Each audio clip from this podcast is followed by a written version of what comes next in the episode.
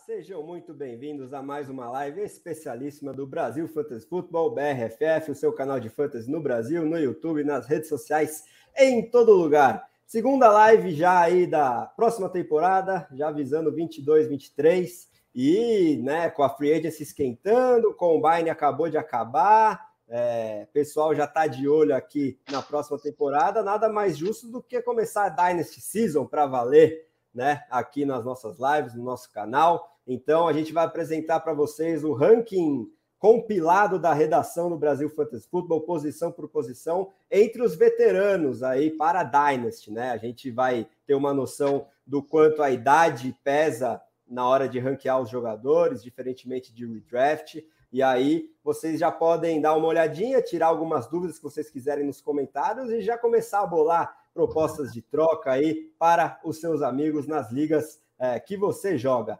Antes de eu apresentar meus colegas de bancada, vou lembrar a vocês é, que nos escutam também no podcast, né? Um bom dia, boa tarde para vocês também, boa noite para quem nos vê ao vivo ou ouve no podcast. E quem estiver aqui no YouTube, curta o vídeo, se inscreva no canal, acione o sininho, porque isso fortalece muito o nosso trabalho, ajuda os nossos vídeos a serem divulgados para maior número de pessoas aqui no YouTube. Bom, dito isso, vou apresentar os meus gloriosos amigos. É, já adiantando que o assunto mais importante do dia, a notícia mais quente sobre o Calvin Ridley, a gente vai abordar bastante quando é, ali onde ele está ranqueado hoje nesse nosso ranking. A gente não teve tempo de todo mundo reformular, né? Depois dessa notícia de que o Calvin Ridley não vai jogar a próxima temporada inteira, isso já está confirmado, porque a NFL descobriu que ele apostou em jogos da Liga de Futebol Americano Profissional, que é proibido segundo o regulamento, então ele está pelo menos mais uma temporada inteira suspenso, e a gente tem dúvidas, inclusive, se ele voltará a jogar algum, jogar algum snap pela National Football League. De qualquer forma, a gente vai repercutir tudo isso quando falar dos wide receivers, mas algumas outras notícias também foram importantes hoje, então eu já vou jogar uma perguntinha sobre cada uma delas para cada um dos meus analistas, enquanto eu apresento eles. Começando pelo nosso grande produtor, logo logo será papai, grande Sérgio Luiz, direto de Brasília, o mais simpático dos analistas de fantasy de todo mundo. E aí, como ele é o insider do Indianapolis Colts, praticamente, né? Eu já vou perguntar para ele o que será da situação dos Tyrants lá em Indianápolis, agora que o Jack Doyle anunciou a aposentadoria. Sérgio, como é que você está nessa noite? Tudo bom, meu camarada?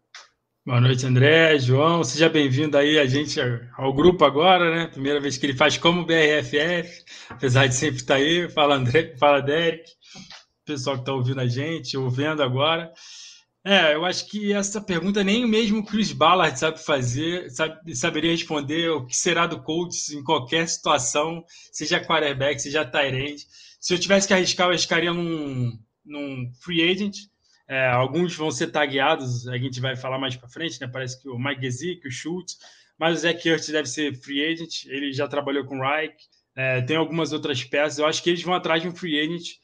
O Kellen Grant ainda está muito cru para ser o, o Tyrant titular do, né, principal do time. Eu acho que ele vai ganhar mais snaps.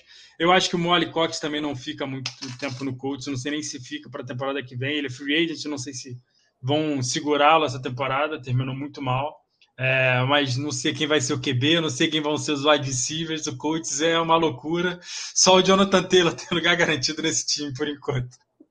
Pois é, né? Vamos ficar de olho no que será desse ataque aí para a próxima temporada. Já mandando um abraço para o meu grande amigo Lucas Oliveira, que está aí no chat, mandando boa noite para gente, falando uma blasfêmia que eu vou roubar ele. É só mentira. Você que me larapia nas ligas, viu, Lucão? Vou apresentar ele que agora está fazendo a primeira live oficialmente como membro do BRFF. É a nossa grande honra contar com o João Maurício, especialista em Dynasty. Então, né, a gente ouvir aí os ensinamentos dele sobre o assunto vai ser muito enriquecedor. E aí, quero saber de você, João, sobre esses jogadores que foram tagueados hoje aí, aqueles que estão sendo especulados, né? Para você que perdeu, Orlando Brown, né, o left tackle do Kansas City Chiefs, recebeu a tag. É, o David Njoku, de forma surpreendente, até foi tagueado por 11 milhões de dólares lá no Cleveland Browns. E aí fica a dúvida sobre o Austin Hooper, se vai é, continuar lá em Cleveland ou não. E o Jesse Bates, safety do Cincinnati Bengals, um dos principais jogadores do time, recebeu a tag mais do que justa. E aí, é, o Adam Schefter já cita alguns nomes que muito provavelmente também receberão a tag até o deadline, que é terça-feira à tarde, né? Amanhã, dia 8 de março. São eles é, o Davante Adams, lá nos Packers, o Chris Godwin nos Bucks, o Mike Williams no Los Angeles Chargers, o Dalton Schultz nos Cowboys, o Mike Gesicki nos Dolphins e o Ed Rusher dos Titans, o Harold Landry III. Então, João, já dá seu salve inicial pela primeira vez como membro oficial do BRFF e comenta um pouquinho aí sobre as tags do dia, por favor. Boa noite, meus caros. Boa noite a todo mundo que está acompanhando a gente aí no chat. É, eu fui chegando aos pouquinhos, chegando aos pouquinhos e consegui entrar, né? É um prazer gigante para mim estar aqui com vocês. É, é, sempre muito bom conversar de fantasy com vocês. Eu aprendo muita coisa e, e é um prazer agora fazer parte desse grupo tão incrível.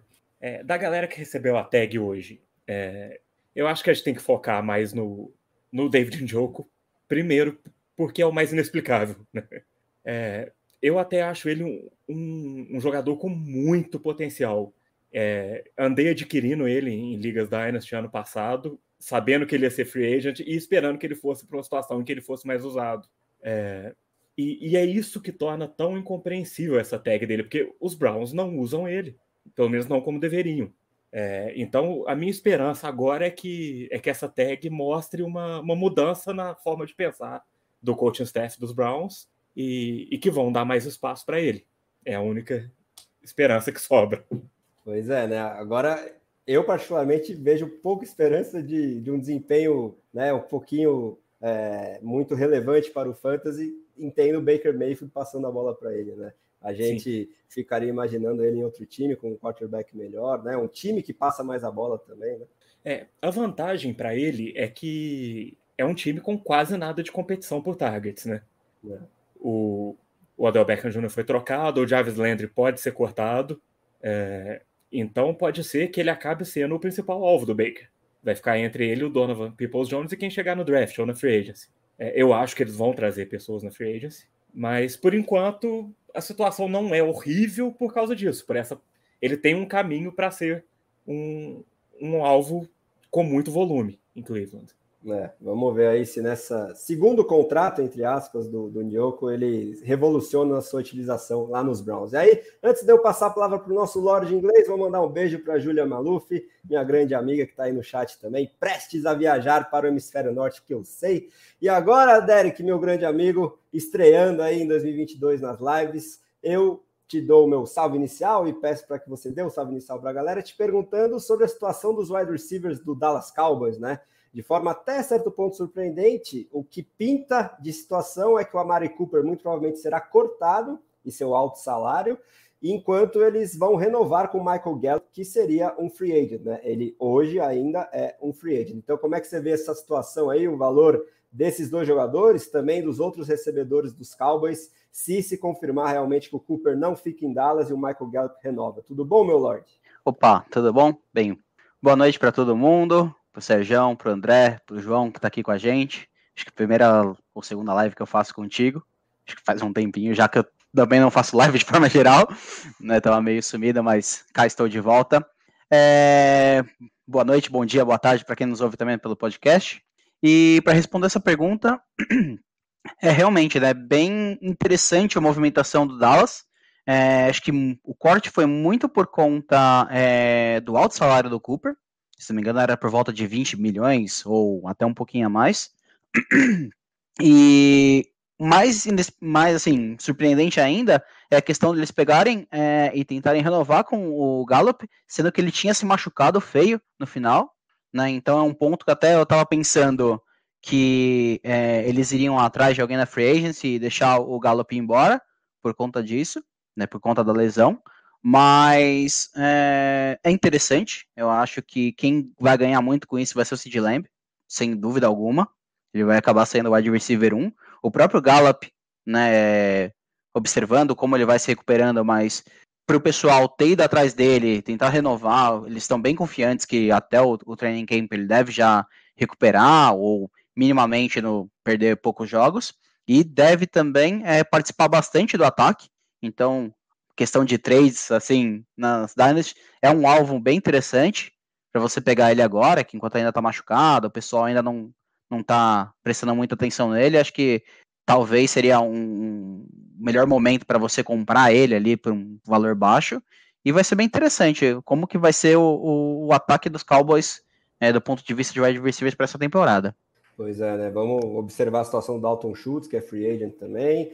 Amanhã à tarde a gente já confirma aí essas tags e isso vai ser muito importante, né? A gente vai continuar produzindo conteúdo, principalmente sobre a free agency, né? Quando a gente tiver novos destinos de alguns jogadores também. Dia 16 de março é, é a data oficial do novo ano é, da liga em si, e é quando a maioria dos novos contratos são assinados, então a gente vai falar bastante sobre o assunto. E também nas próximas lives, nos próximos conteúdos, também é, ficar de olho nos rookies, nos calouros, é, analisar aí os prospectos, porque o combine acabou de acabar e em termos gerais, eu vejo a galera se animando cada vez mais com essa classe que era tida como uma das piores dos últimos anos, mas em termos atléticos, a galera vem mostrando bom desempenho, pelo menos. E aí, mandar um salve também para o Dantas aí no chat, que está sempre de olho na gente, um dos maiores jogadores de fantasy do Brasil também. Muito obrigado pela audiência e por sempre divulgar o nosso conteúdo lá no Twitter também. Bom, Sérgio, consegue colocar na tela aí os rankings, começando pelos quarterbacks? É, a gente tem alguns assuntos bem interessantes para falar é, envolvendo Dynasty, principalmente ali no topo, é, como a gente ranquearia aí os Signal Colors. A gente tem um, um arquivo compartilhado aí, lá, com toda a pontuação somada do ranqueamento que cada membro da redação é, realizou. E aí as tiers ali, ó, a coluna do meio, acabam sendo as famosas prateleiras, como que eles acabam é, se separando diante desses ranqueamentos, dessas pontuações. Aí, para começar, eu acho que é uma, uma discussão que vale também para redraft em 2022. É, quem é o QB1, né? Aqui o foco principalmente é Dynasty, mas Josh Allen ou Patrick Mahomes? É, eu acho que em Dynasty a força do Mahomes cresce um pouco mais do que em redraft, eu acredito, porque ele tem um contrato gigantesco e, e recordista, né? 10 anos de contrato. É, o Josh Allen também é, já tem um, um contrato bem é, gordo aí, com o qual ele conta, mas não é tão grande quanto o do Mahomes. E aí, eu e o João colocamos o Josh Allen número um, enquanto o Derek e o Sérgio têm o Mahomes como número um. Então, eu vou colocar um de cada lado para debater, começar pelo Sérgio para falar por que, que o Mahomes deveria ser o quarterback 1 em Dynasty, aí o João já emenda e defende o Josh Allen. Eu acho que o Mahomes deveria ser o número um, porque ele é o melhor QB do, da liga. E não tem muita, muito que argumentar contra isso. Eu acho só isso. Eu acho que a diferença deles é muito pouca, mas eu acho que o Josh Allen ele tem um diferencial que ele corre muito com a bola. Então, ele anota mais touchdowns corridos, até porque o time não usa muito running back, né? apesar do Singletary ter aumentado um pouco de volume no final da temporada. Mas eu acho que o Mahomes teve uma temporada ruim na temporada passada. Vamos lembrar como é que foi assim os cinco jogos ali que o time foi péssimo e ele ainda assim terminou lá em cima. Ele, o Josh Allen terminou como um, mas eu acho que o Mahomes ele tem um teto absurdo de mais de 50 touchdowns em uma temporada, como ele já fez uma outra vez. Então eu sempre fico esperando isso dele toda a temporada. Eu tenho os dois, um em cada liga Superflex, então para mim tanto faz. E na nossa liga lá que eu ganhei, graças a Deus eu tinha o Josh Allen para levar meu time à, glória, mas eu acho que faz pouca diferença, assim, a gente pode ficar argumentando aqui, mas é, é tipo discutir o sexo, o sexo dos anjos, quem você prefere, Mahomes ou Josh Allen? Difícil é você quem você prefere, Carson Wentz ou Jimmy Garoppolo. mas emenda aí, João, vai, faz o, o advogado Josh Allen rapidinho. Então, acho que eu vou ser o pior advogado do mundo, cara, porque para mim é um empate técnico. é, eu ranqueio meus jogadores colocando um, valor, uma pontuação. E a diferença dos dois é de menos de um ponto, em cento e tantos.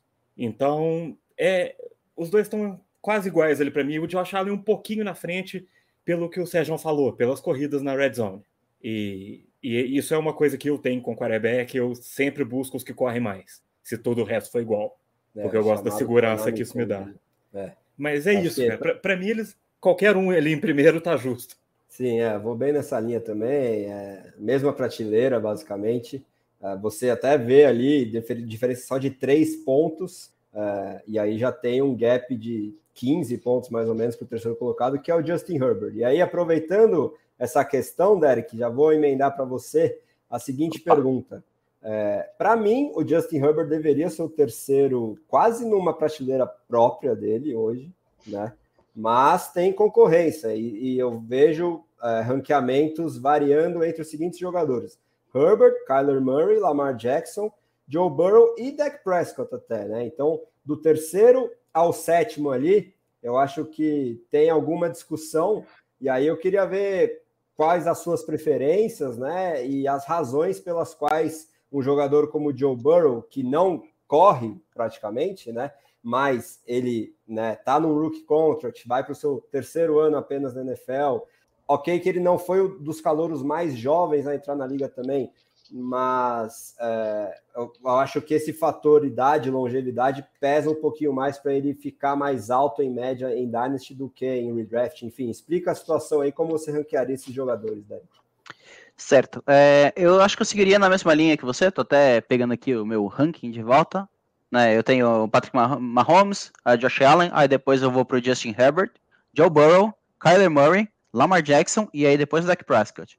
Por que, que eu vejo dessa forma? Uh, o Justin Herbert, eu acho que ele tá num time é, que tem uma OL muito boa. E fora toda a questão de talento, né? Não precisa nem dizer daquele é, jogo emocionante contra é, os Raiders lá a última vaga que eu tava rezando para que alguém ganhasse aquela jossa para os Steelers tomar um coro nos playoffs, né? Mas é, é, impressionante a leitura que ele tem, os, os, recebedores que ele tem são muito bons também, e a OL eu acho que faz uma boa diferença com relação ao Joe Burrow, né? É, eu acho que essa é a principal diferença, porque é, a mesma coisa acontece em, em, nos Bengals, né? Tem wide receivers muito bons, é, o running back também é muito bom e, e tem, tem chance de receber, né? Que seria o Joe Mixon de um lado e o Ekeler do outro. Mas é, eu acho que a OL faz com que o Justin Herbert suba um pouco mais. Aí depois vem o Kyler Murray, justamente por questão de disponibilidade. Por mais que ele corra bastante, ele, ele é um dual threat bem legal, né? Ainda mais com ligas que você tem é, só quatro pontos por passe, né? Que é a maioria, né? Que o pessoal acaba jogando. É, o problema do Kyler Murray eu vejo é, muito em conta de é, quão saudável ele está em campo ou não.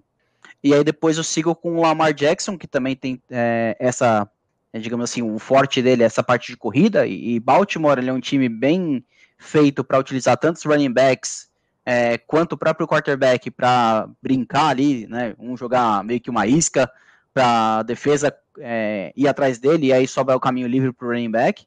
É, Lamar ele melhorou um pouquinho mais na questão de passes, mas eu não estou tão confortável com, com ele quanto outros running backs, né? Por isso que ele fica em sexto para mim.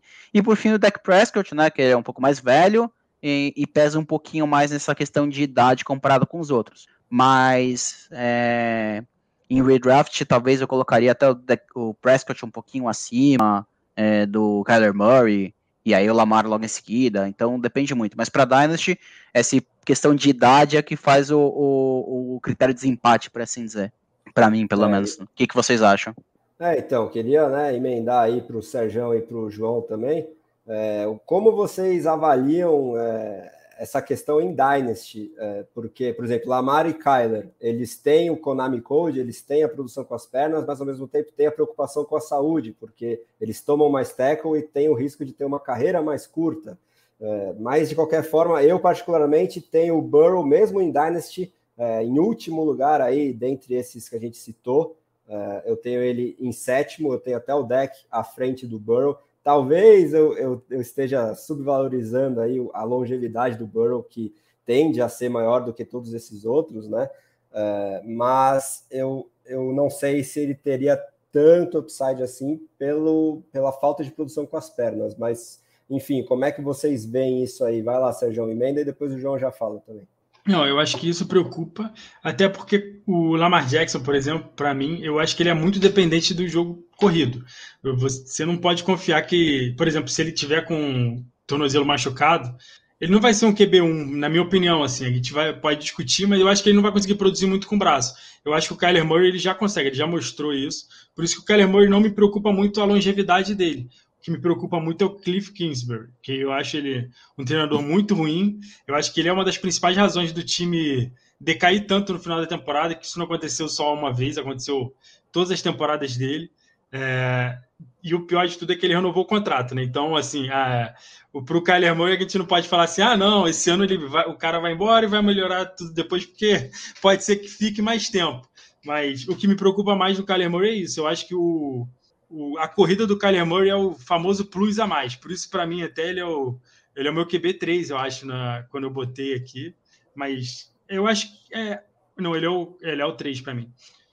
O ranking, para mim, é muito por tia, né? E a gente separou exatamente os tiers, assim, a Josh Allen e Mahomes, e esses cinco que a gente põe em sequência. O que, que você vai preferir? São vários aspectos que é, a gente vai ficar discutindo aqui, e o que vai definir muito é porque você não consegue pegar todos eles num, num draft, né? Então, muitas vezes você consegue pegar. O ideal é você sempre pegar o que sobra deles, que você conseguiu pegar o melhor de outras posições. É, eu, o Dak Prescott eu gosto muito. Eu acho que ele teve uma temporada, essa, essa temporada muito ruim em termos de fantasy, porque a defesa era muito boa e a divisão dele é horrorosa, então ele ganhou muito jogo por causa da defesa. Ele nem precisava passar em alguns jogos. Eu, tinha, eu tenho o deck em várias ligas. Eu acho que em duas redrafts eu draftei ele. Eu, draft, eu tenho ele em Dynasty em três, se não me engano. E ele me deixou na mão em várias. Inclusive o Carson Wentz, que eu também tenho, era melhor que ele. Eu não botava porque faltava é, confiança e perdi o jogo por causa do deck. É, acontece. Até naquela liga que a gente joga junto, né? Que tem a IDP, tem a Superflex, eu tenho os dois e o Mahomes. Eu acabava perdendo muito jogo por causa do deck Prescott. Mas eu acho que é um pouco insustentável essa coisa de ficar dependendo só da defesa. Por isso que eu gosto muito do deck. O Justin Herbert é o que vocês falaram, assim, ele é fenomenal. É, eu acho que eu não respondi a sua pergunta, só me enrolei aqui, desculpa.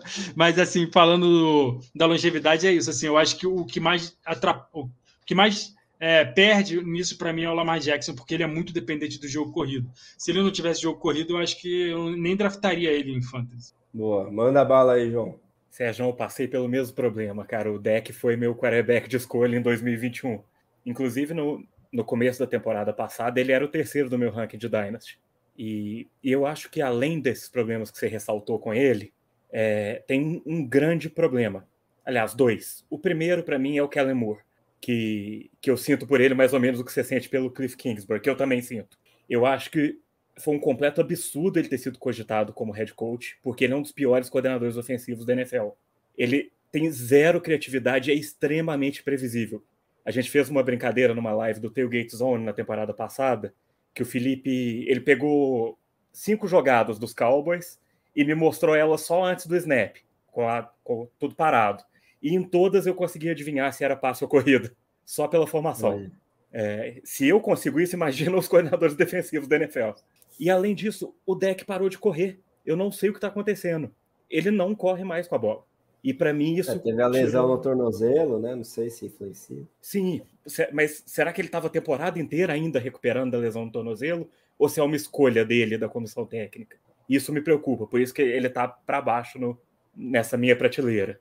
É... Não, então, às vezes, até mesmo é, um medo ainda, né, hum. psicológico de voltar. Aí teve essa temporada para firmar um pouco mais e quem sabe na próxima ele volte a correr. Sim, Esperamos, tomara. pelo menos. Né? tomara. É, essa discussão de, de quarterback corre ou não, é, em Dynasty, para mim, depende muito do formato da liga. Em Liga Superflex, eu me preocupo mais com a, com a longevidade do meu quarterback. E aí eu tendo a preferir os pocket passers, que costumam ter carreiras maiores. É, se for um quarterback só, para mim, tanto faz. Eu quero o upside, porque se der errado, eu consigo achar um outro com muita facilidade. Boa. É, é importante, né? Então, esses são os fatores para você se atentar aí na hora de propor trades e, e, valorizar os seus quarterbacks em Ligas Dynasty. Agora, passar no chat aí para mandar um alô para o grande Sérgio Loss, mandando boa noite para gente, boa volta às atividades, o paizão do Serjão, grande Álvaro Ximenes, nosso assinante, né? Falando que estamos ajudando a matar a saudade do Fantasy, a Marilene Rocha, outra matriarca da, fa da família do Serjão, e o nosso colega Júnior Mendonça, que ajudou a fazer esse ranking que está aí na tela, mandando boa noite e falando que novidades em breve, hein, no canal do YouTube, vídeos semanais, será que vai rolar? Fiquem de olho, hein, gente? Bom, Agora, para falar sobre alguns outros quarterbacks, é, eu acho que a gente tem que falar do Trey Lance, né? E se já quiser fazer um apanhado dos segundanistas, por que, que a grande maioria, acho que se não todo mundo, 90% da redação colocou o Trey Lance, que ainda não é titular, mas que assumirá essa condição é, em 2022, se nada de muito louco acontecer. Ele é o segundo anista melhor ranqueado para a gente, né? Por que isso acontece? E aí, se vocês quiserem citar os outros, né? Tem uma disputa ali de ranqueamento entre é, Trevor Lawrence e Justin Fields. Os dois vão ter novos treinadores e, e ou coordenadores ofensivos aí para o segundo ano. E aí, Mac Jones e Zach Wilson também pode ser um assunto interessante para a gente abordar. Então, João, começa por você aí falando dos segundanistas, é, e aí traça um, um, panorama aí desses nomes que eu citei, por favor. É, eu acho que, que a atração toda do Trey Lance é o upside dele, né, cara? Porque ele está numa das melhores situações possíveis para um quarterback na NFL, com, com um bom técnico ofensivo, uma boa linha ofensiva e bons alvos. Então, eu acho que o além disso também, para fantasy, que é o que interessa aqui para a gente, é, ele corre, e ele corre muito bem. Então, a, a, pontuação dele é basicamente garantida enquanto ele for titular. O risco dele para Dynasty vem nesse ponto, quanto tempo ele vai ser titular. Mas eu acho que com o investimento que fizeram nele, mesmo que dê muito errado, ele vai ter três anos como titular. Eles vão continuar insistindo, dando oportunidade. Então, nesses três anos, você vai ter um, um quarterback top 5 para fantasy. É, e acho que só isso já é suficiente para justificar a posição dele no ranking. Mas você não tem medo dele bustear, ser um possível bust? Não, Eu, não existe a, essa chance aí? Não, acho que existe, mas acho que mesmo se ele for, ele vai ter três anos como titular. Eles vão continuar ah. apostando. É que eles pagaram muito. Exatamente, eles pagaram um absurdo é. para ter para subir para ter. O floor, né, o chão dele é algo parecido com o que a gente viu com o Jalen Hurts nessa última temporada, talvez, né? Sim, sim, sim. Uhum. É, é, eu acho que, que o grande medo dos general managers da NFL não é perder, é ter que admitir que estava errado. Sim. Então eu acho que ele vai ter a oportunidade. Pois é, é. né? Mitch Trubisky e Daniel Jones que o digam. Sim. Quanto é, não, outros, não, não, muito longe disso aí, o Baker Mayfield também entra nesse balaio aí, né? Também tá entrou. Começando é, dos outros segundanistas, é, eu tenho medo de todos menos do Mac Jones. O Mac Jones, para mim, já mostrou que, que tem capacidade para ser o, o titular do Patriots por um bom tempo. Eu acho que o, a vaga dele lá está garantida. A, a, dúvida é se ele vai ter alvos, né? Que ele precisa para pontuar, porque ele não é um cara que corre, não é um cara que, que vai lançar passos muito longos, então ele precisa de um bom elenco de apoio. Mas acho que ele é o mais seguro. Eu gosto muito dele em Superflex. Em um quarterback, eu não, não, não, não tô chegando muito perto dele, não. É. Ele é para ser o... QB2, né? É. Dos Perfeito. outros, eu acho que, que pelo menos uns dois busts a gente vai ter aí. Resta ver quem vai ser. O Zach Wilson, eu acho que é um. É, ele eu já não gostava antes do, do, do draft e, e, não vi nada no primeiro ano dele que tenha me empolgado.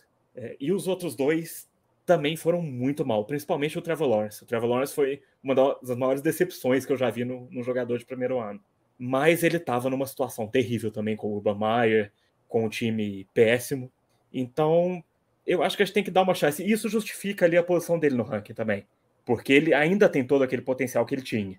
E a situação agora vai melhorar, não importa o que aconteça.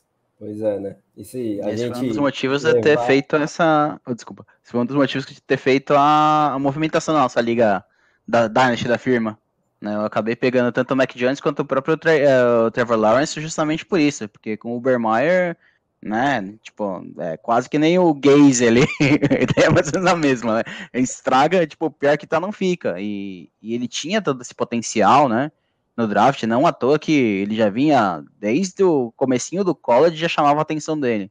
Então, assim, é bem difícil um cara que tem esse talento todo, por mais que seja os Jaguars, com o Ubermeyer, né? A, a tendência ali é melhorar. Porque ele deve ficar mais um. Deve ainda continuar com um time que é, tem a campanha negativa então, pelo menos para os próximos dois anos, eu acho que os Jaguars devem pegar uma, as picks mais é, no topo e aí conseguir melhorar tanto a OL quanto o, o, time de forma geral, propiciando ele melhores condições, por exemplo, do que o, o, o Fields, né? Então, para mim, eu acho que eu apostaria mais no, no Lawrence do que no próprio Fields.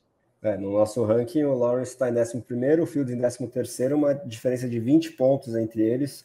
A galera ainda confia no Lawrence. Eu também tenho alguma fé nele. Se a gente é, tirar aquele lá, semana 18 como parâmetro, né? Aquele jogo que o Sérgio nunca vai esquecer, vitória dos Jaguars contra os Colts, ele demonstrou né, sinais de vida ali. Vamos ver se ele segue nessa atuada agora com o Doug Pearson, que é um técnico, ok, que não é nada revolucionário, mas é uma mente ofensiva de qualidade, já foi campeão do Super Bowl, fez o Carson Wentz render. Vamos observar aí. É, ainda é muito cedo para taxar qualquer um desses segundanistas como bust, né, Sérgio? O que, que você acha? Não, o meu ranking é bem diferente de vocês. Eu tenho o Trevor Lawrence em 8, é logo depois do, de todos que a gente falou aqui. Eu tenho muita confiança que ele vai bem.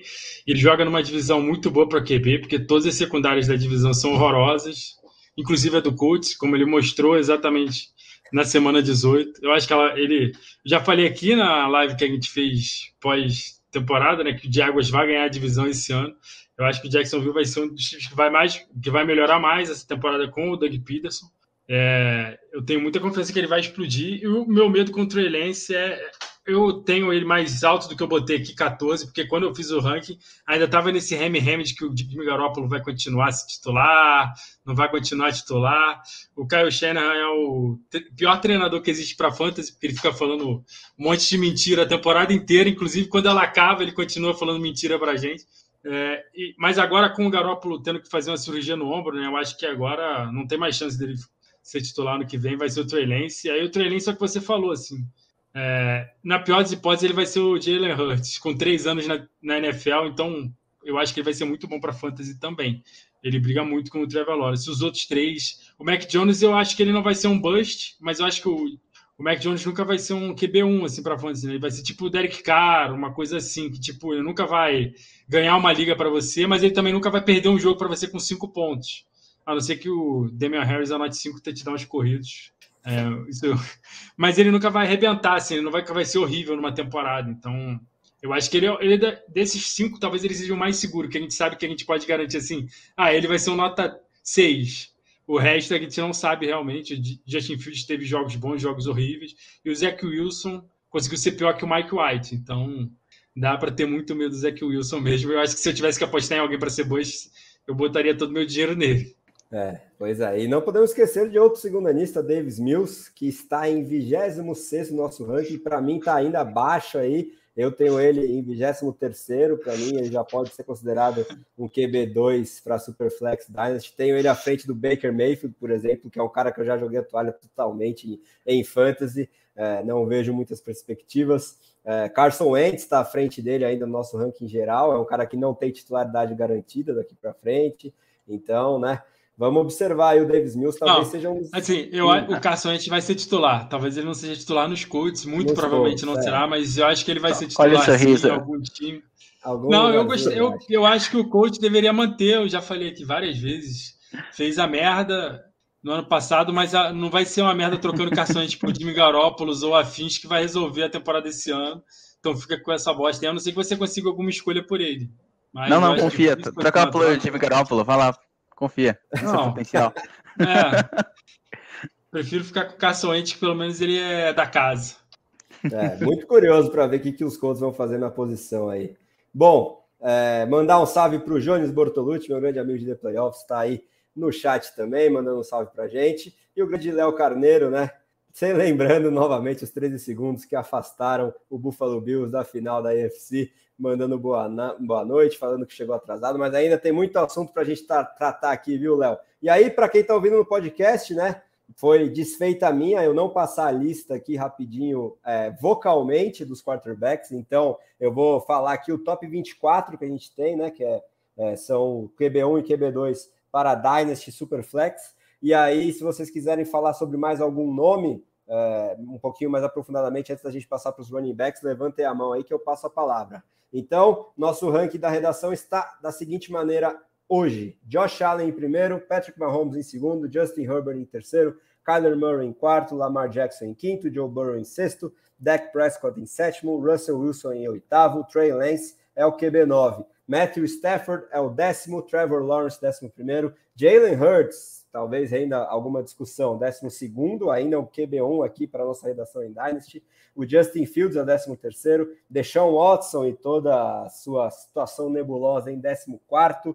Aaron Rodgers, que a gente não sabe se pode aposentar a qualquer minuto, o que, que ele vai fazer da vida. Divando cada vez mais nas redes sociais, é o 15º. O Kirk Cousins é o 16º. Mac Jones, 17º. Tua Tango Valua, 18º. Derek Carr, QB 19. Ryan Tannehill é o vigésimo, Zach Wilson 21, Carson Wentz 22, Daniel Jones 23 e o Baker Mayfield é o 24 e a gente ainda tem Matt Ryan, Davis Mills, Jimmy Garoppolo, James Winston, Jared Goff e Sam Darnold em sequência. Querem citar aí algum nome, falar sobre mais algum quarterback, galera? Ou vamos para os running backs? Acho que já podemos ir para os running backs. Só falar rapidinho sobre o Jalen Hurts, que o, que o André Bora. comentou.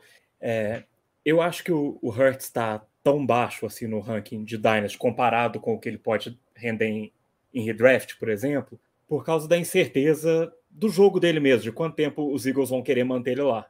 Porque ele não é muito bom passando a bola. E, e isso não se sustenta por muito tempo na NFL. É, mas eu acho que o que ele mostrou é o suficiente para que ele consiga vagas em outros times depois, se os Eagles cortarem ele.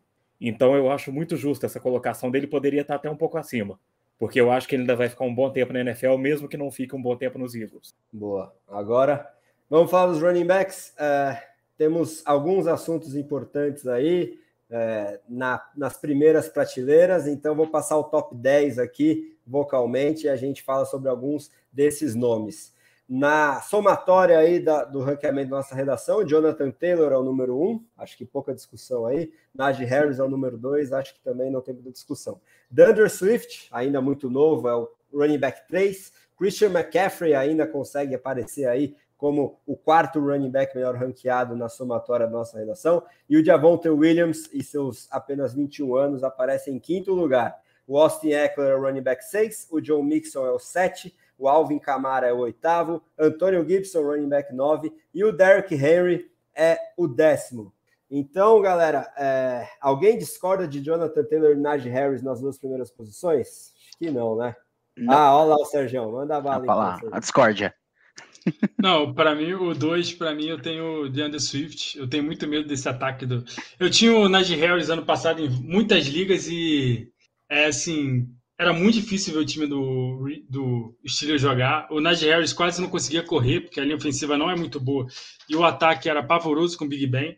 Eu não tenho assim muita confiança de que vai ser algo melhor, porque o Big Ben se aposentou, mas quem vem no lugar a gente ainda não sabe. Então, eu tenho mais confiança no Swift com o Jared Goff. Eu acho que o ataque do Lions tem um potencial maior assim, de evolução para essa temporada. E então eu prefiro o Swift, porque ele é muito usado no jogo aéreo, ele é muito explosivo. Eu prefiro o talento do DeAndre Swift. Então eu, eu tenho o Swift, mas é aquilo que a gente já falou, assim, é, um, é uma diferença muito pequena. Eu fiquei batendo muita cabeça assim, para saber quem eu colocava assim, é, na posição 2 quando a gente estava discutindo durante a temporada, para mim era o Najee Harris, depois passou a ser o Swift.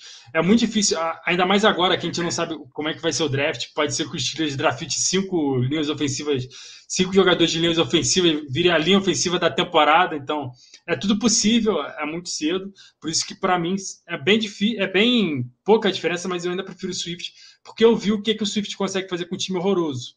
O Najee Harris, ele é, ele, é, foi sofrido ano passado. Para quem tinha o Najee Harris, foi sofrido. Sérgio, e tem um detalhe também, cara, que, que, que não parece que é verdade, mas é. O Swift é um ano mais novo que o Harris. Uhum. Sim. Sim, o Najee Harris ele chegou bem velho, né, para NFL, né? Ele entrou com 23 uhum. anos já, indo para 24, mas tem em, né, em contrapartida um ano de contrato a menos, né? Então não sei se acaba compensando, Sim. mas eu acho que idade é, tende a ser um fator mais importante para running backs. É, e o Najee Harris, eu acho que ele tem, em termos de contrato, ele tem um lado positivo, porque o contrato dele são de 4,5 anos, né? Uhum. Porque ele foi draftado na primeira rodada, o Steelers provavelmente vai usar, então ele nunca vai ser um peso morto para o time, como a gente estava discutindo hoje mais cedo, que eu acho que o Jonathan Taylor vai se transformar daqui a três anos. E o Swift provavelmente vai ser algo do tipo também. Todo jogador, todo running back, quando renova, o time se é, arrepende no dia seguinte.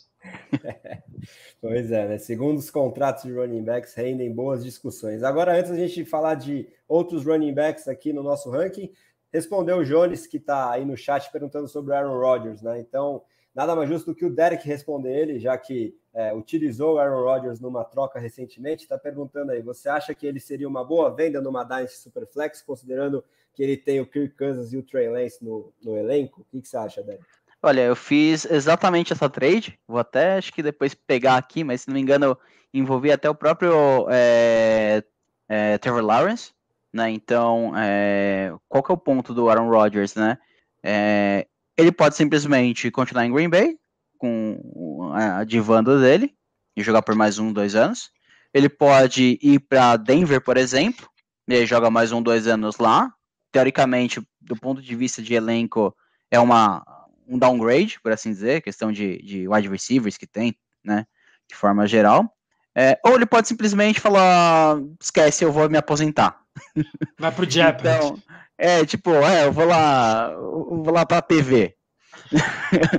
então, assim, é, é muito. É, é, muito, você não sabe o que, que, que vai acontecer, o que, que, ele, que ele tá pensando. Ele já foi lá no. Agora eu não lembro qual era o nome do programa, do amigo dele pra caramba. Que ele ia falar o que, que ele ia fazer da vida dele. Pat chegou... Isso, isso mesmo. Aí ficou lá 5 mil anos, é tipo que nem o João Kleber, tá ligado? Ele chegou lá e falou: Ah, eu não pensei em nada ainda. Tipo, bacana. Tipo, 70 milhões de pessoas vendo o. Oi, desculpa. É, ele ia definir o destino antes da franchise Isso. tag, que é amanhã, e agora ele tá, não, ainda não sei, tal. não dá pra... É falar, ah, vamos ver, talvez sim, talvez não. E pior que é. o Green Bay tem dois pontos, né? Tem ele e ainda o da, da Davante Adams, né? Porque ele só pode colocar tag em um, né? Não, mas eu acho Já. que o Rodgers tem contrato essa temporada, né? O... Tem contrato. Acho que tem, né? É verdade. Só tá pedindo verdade. mais. Assim. É o... Ah, a, a melhor definição do... A melhor definição do Rodgers para mim foi, acho que o Charles Barkley que falou essa semana que ele é aquela menina bonita do colégio que precisava que todo dia alguém falasse para ela que ela é linda. Que bonita. É, e é Exatamente. isso, ele fica fazendo esse doce. Uhum. Pô, até parece que ele ainda não sabe para onde ele quer ir, o que, que ele quer fazer. Ele já decidiu uhum. isso, acho que no final da temporada, mas ele fica fazendo esse doce e é, acaba atrapalhando o Packers, enquanto o Packers também não se respeita, né? Porque ele podia já dar um chega nessa porra muito tempo atrás e falar, vai fazer Exato. doce? Então vai fazer doce lá em Denver ou na casa. Não, é, e outra, usar a escolha de primeira rodada que eles fizeram, né? Que é o, o Love. É, é a, a melhor escolha pra você ter? Talvez não, mas já que eles fizeram, né? É o que você falou, é. os GMs não gostam de falar de falar, putz, eu errei. Mas eu venderia assim, eu trocaria. E mesmo com seus, running, com seus é, quarterbacks, é, talvez trocaria por um quarterback é, de um tier abaixo e mais algum pique, ou sei lá, ele mais um jogador por um jogador de outra posição um pouco melhor e um downgrade no, no quarterback. Eu acho que vale a pena você tentar se livrar, ainda mais verifica o pessoal que tá pro win now, que esse provavelmente ele vai apostar, né? E, e aí trocar. Eu acho que é a melhor opção, mesmo você já trocar ele, justamente para você não ficar com, com ele na mão depois. Amanhã ele vai e se aposenta. E aí? É que nem, por exemplo, que eu tô com o, o Tom Brady, né? Ele se aposentou, eu tenho três caras. Eu tenho o, o, o Wentz, o Justin é, Herbert e Goff. Acabou. Esses são meus quarterbacks depois, tipo, pra Superflex se eu se machucar ou tem baia, eu tô ferrada. Eu vou colocar, sei lá, um Tyrande no, no Superflex, qualquer coisa do tipo. Né? Então foi o que aconteceu. Eu paguei ali para ver, porque eu era um dos, é, dos contenders. Ele terminou a temporada, ele acabou se aposentando. Eu perdi ele na mão, não consegui trocar com ninguém, porque não valia mais nada. E a tendência é que cada vez mais o Rodgers não vale mais nada. Então ele ainda tem um, né? Ele voltou de duas temporadas como MVP. Se bem que essa última eu não, colocaria ele, não. Mas outro papo. É. Eu acho que assim, tá no último momento pra você ainda vender e conseguir um, um valor legal ainda. É, tá falando vendo. nisso, é, eu vendi o Aaron Rodgers há poucos minutos atrás é, para o nosso editor. Breaking news.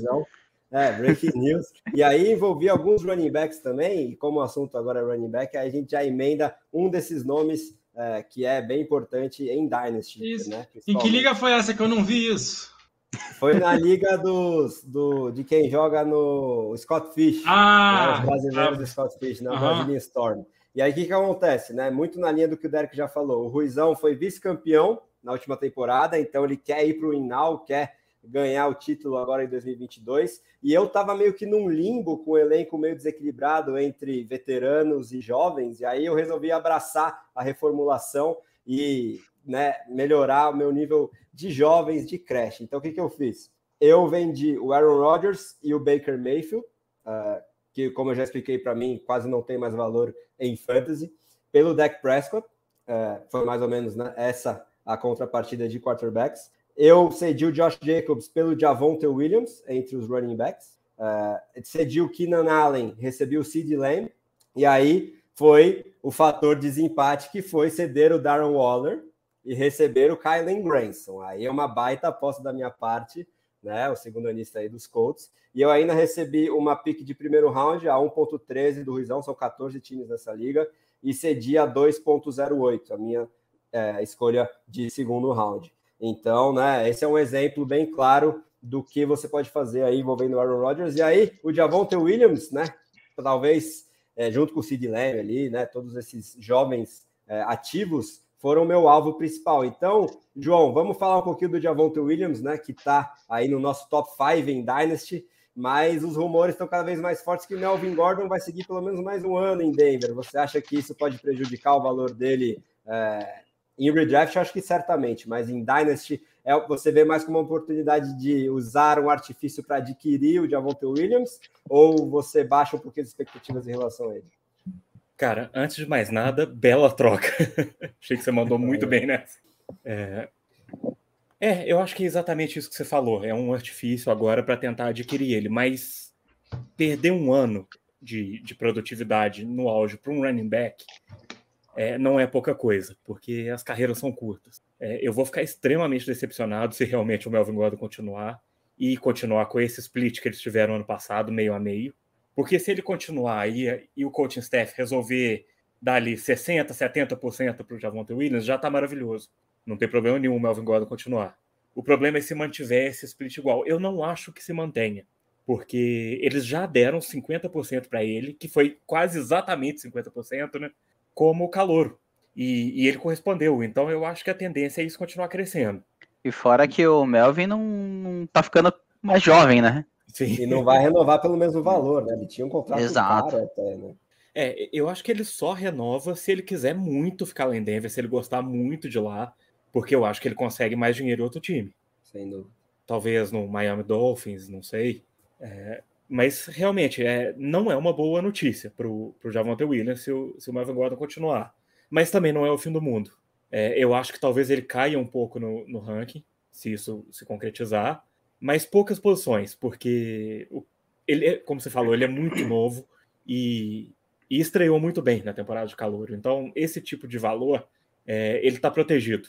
Ele não cai drasticamente. Pois é, né? Essa é a minha esperança. Vamos ver, porque eu gosto muito do que eu vejo em campo do Javonte Williams, né? E a idade também é um fator muito atrativo. Ele vai fazer 22 anos esse ano, né? Então é realmente muito é, interessante tudo isso. E o Jones está falando que eu estou louco para roubar o Camara na Dynasty. É uma Dynasty que eu estou mais querendo ir para o Inal, mas não tem nada de roubando, não. Só estou fazendo propostas justas, hein, Jones? Agora emenda aí, Sérgio, o que você tem para falar sobre Não, o Javonte, não, eu ia falar do Javonte Williams, que é outro, um jogador que eu gosto, gosto muito. É, ele passou na minha cabeça, vou botar no, na segunda posição, que a gente falou mais cedo, Swift ou Najee Harris. Eu acho que ele tem muito esse potencial.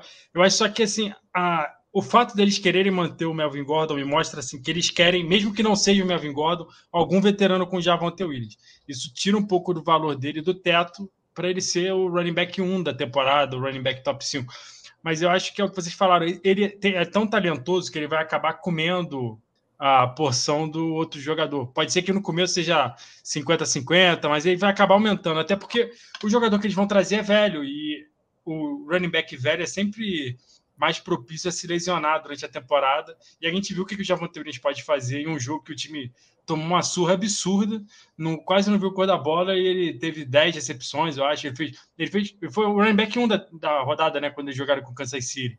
Foi. Então é isso que eu tenho, tenho potencial. O único peso. Para mim, o Melvin Gordon atrapalha menos do que o Drew Locke barra Ted Bridgewater. Isso, para mim, pesa muito mais quanto o Javonte Williams. Porque se o Aaron Rodgers for para lá, aí já é conversa para a gente ter sério, assim, será que ele não passa o Jonathan Taylor? Porque o ataque do, do coach pode cair muito. Será que o Javonte Williams não é running back 1, running back 2? Porque o ataque do Denver Broncos vai ser um absurdo se o Aaron Rodgers for para lá e ele jogar, sei lá, que o Aaron Rodgers a qualquer momento ele tem, que a gente falou, ele pode dar uma maluquice, pode querer tirar umas férias em Las Vegas, sei lá, resolver casar com a Shailene Woodley, sei lá o que que passa na cabeça desse maluco. Até esse relacionamento é um mistério hoje em dia, né? Se acabou, não, eu não sei mais se ele tá. Eu nunca mais sei se ele tá ou se ele não tá. já não sei se é uma parte de um filme da mulher, não sei, já tô perdido já nessa história. Hoje eu vi que eles estavam juntos, eu, caraca, já não tinha terminado. É, não dá mais para acompanhar. O Aaron Rodgers é muita história ao redor dele. É. Sérgio, agora imagina se o Rodgers vai para lá e o Melvin Gordon sai. Aí eu Nossa, acho que dá pra gente falar mesmo dele passando o Jonathan Taylor.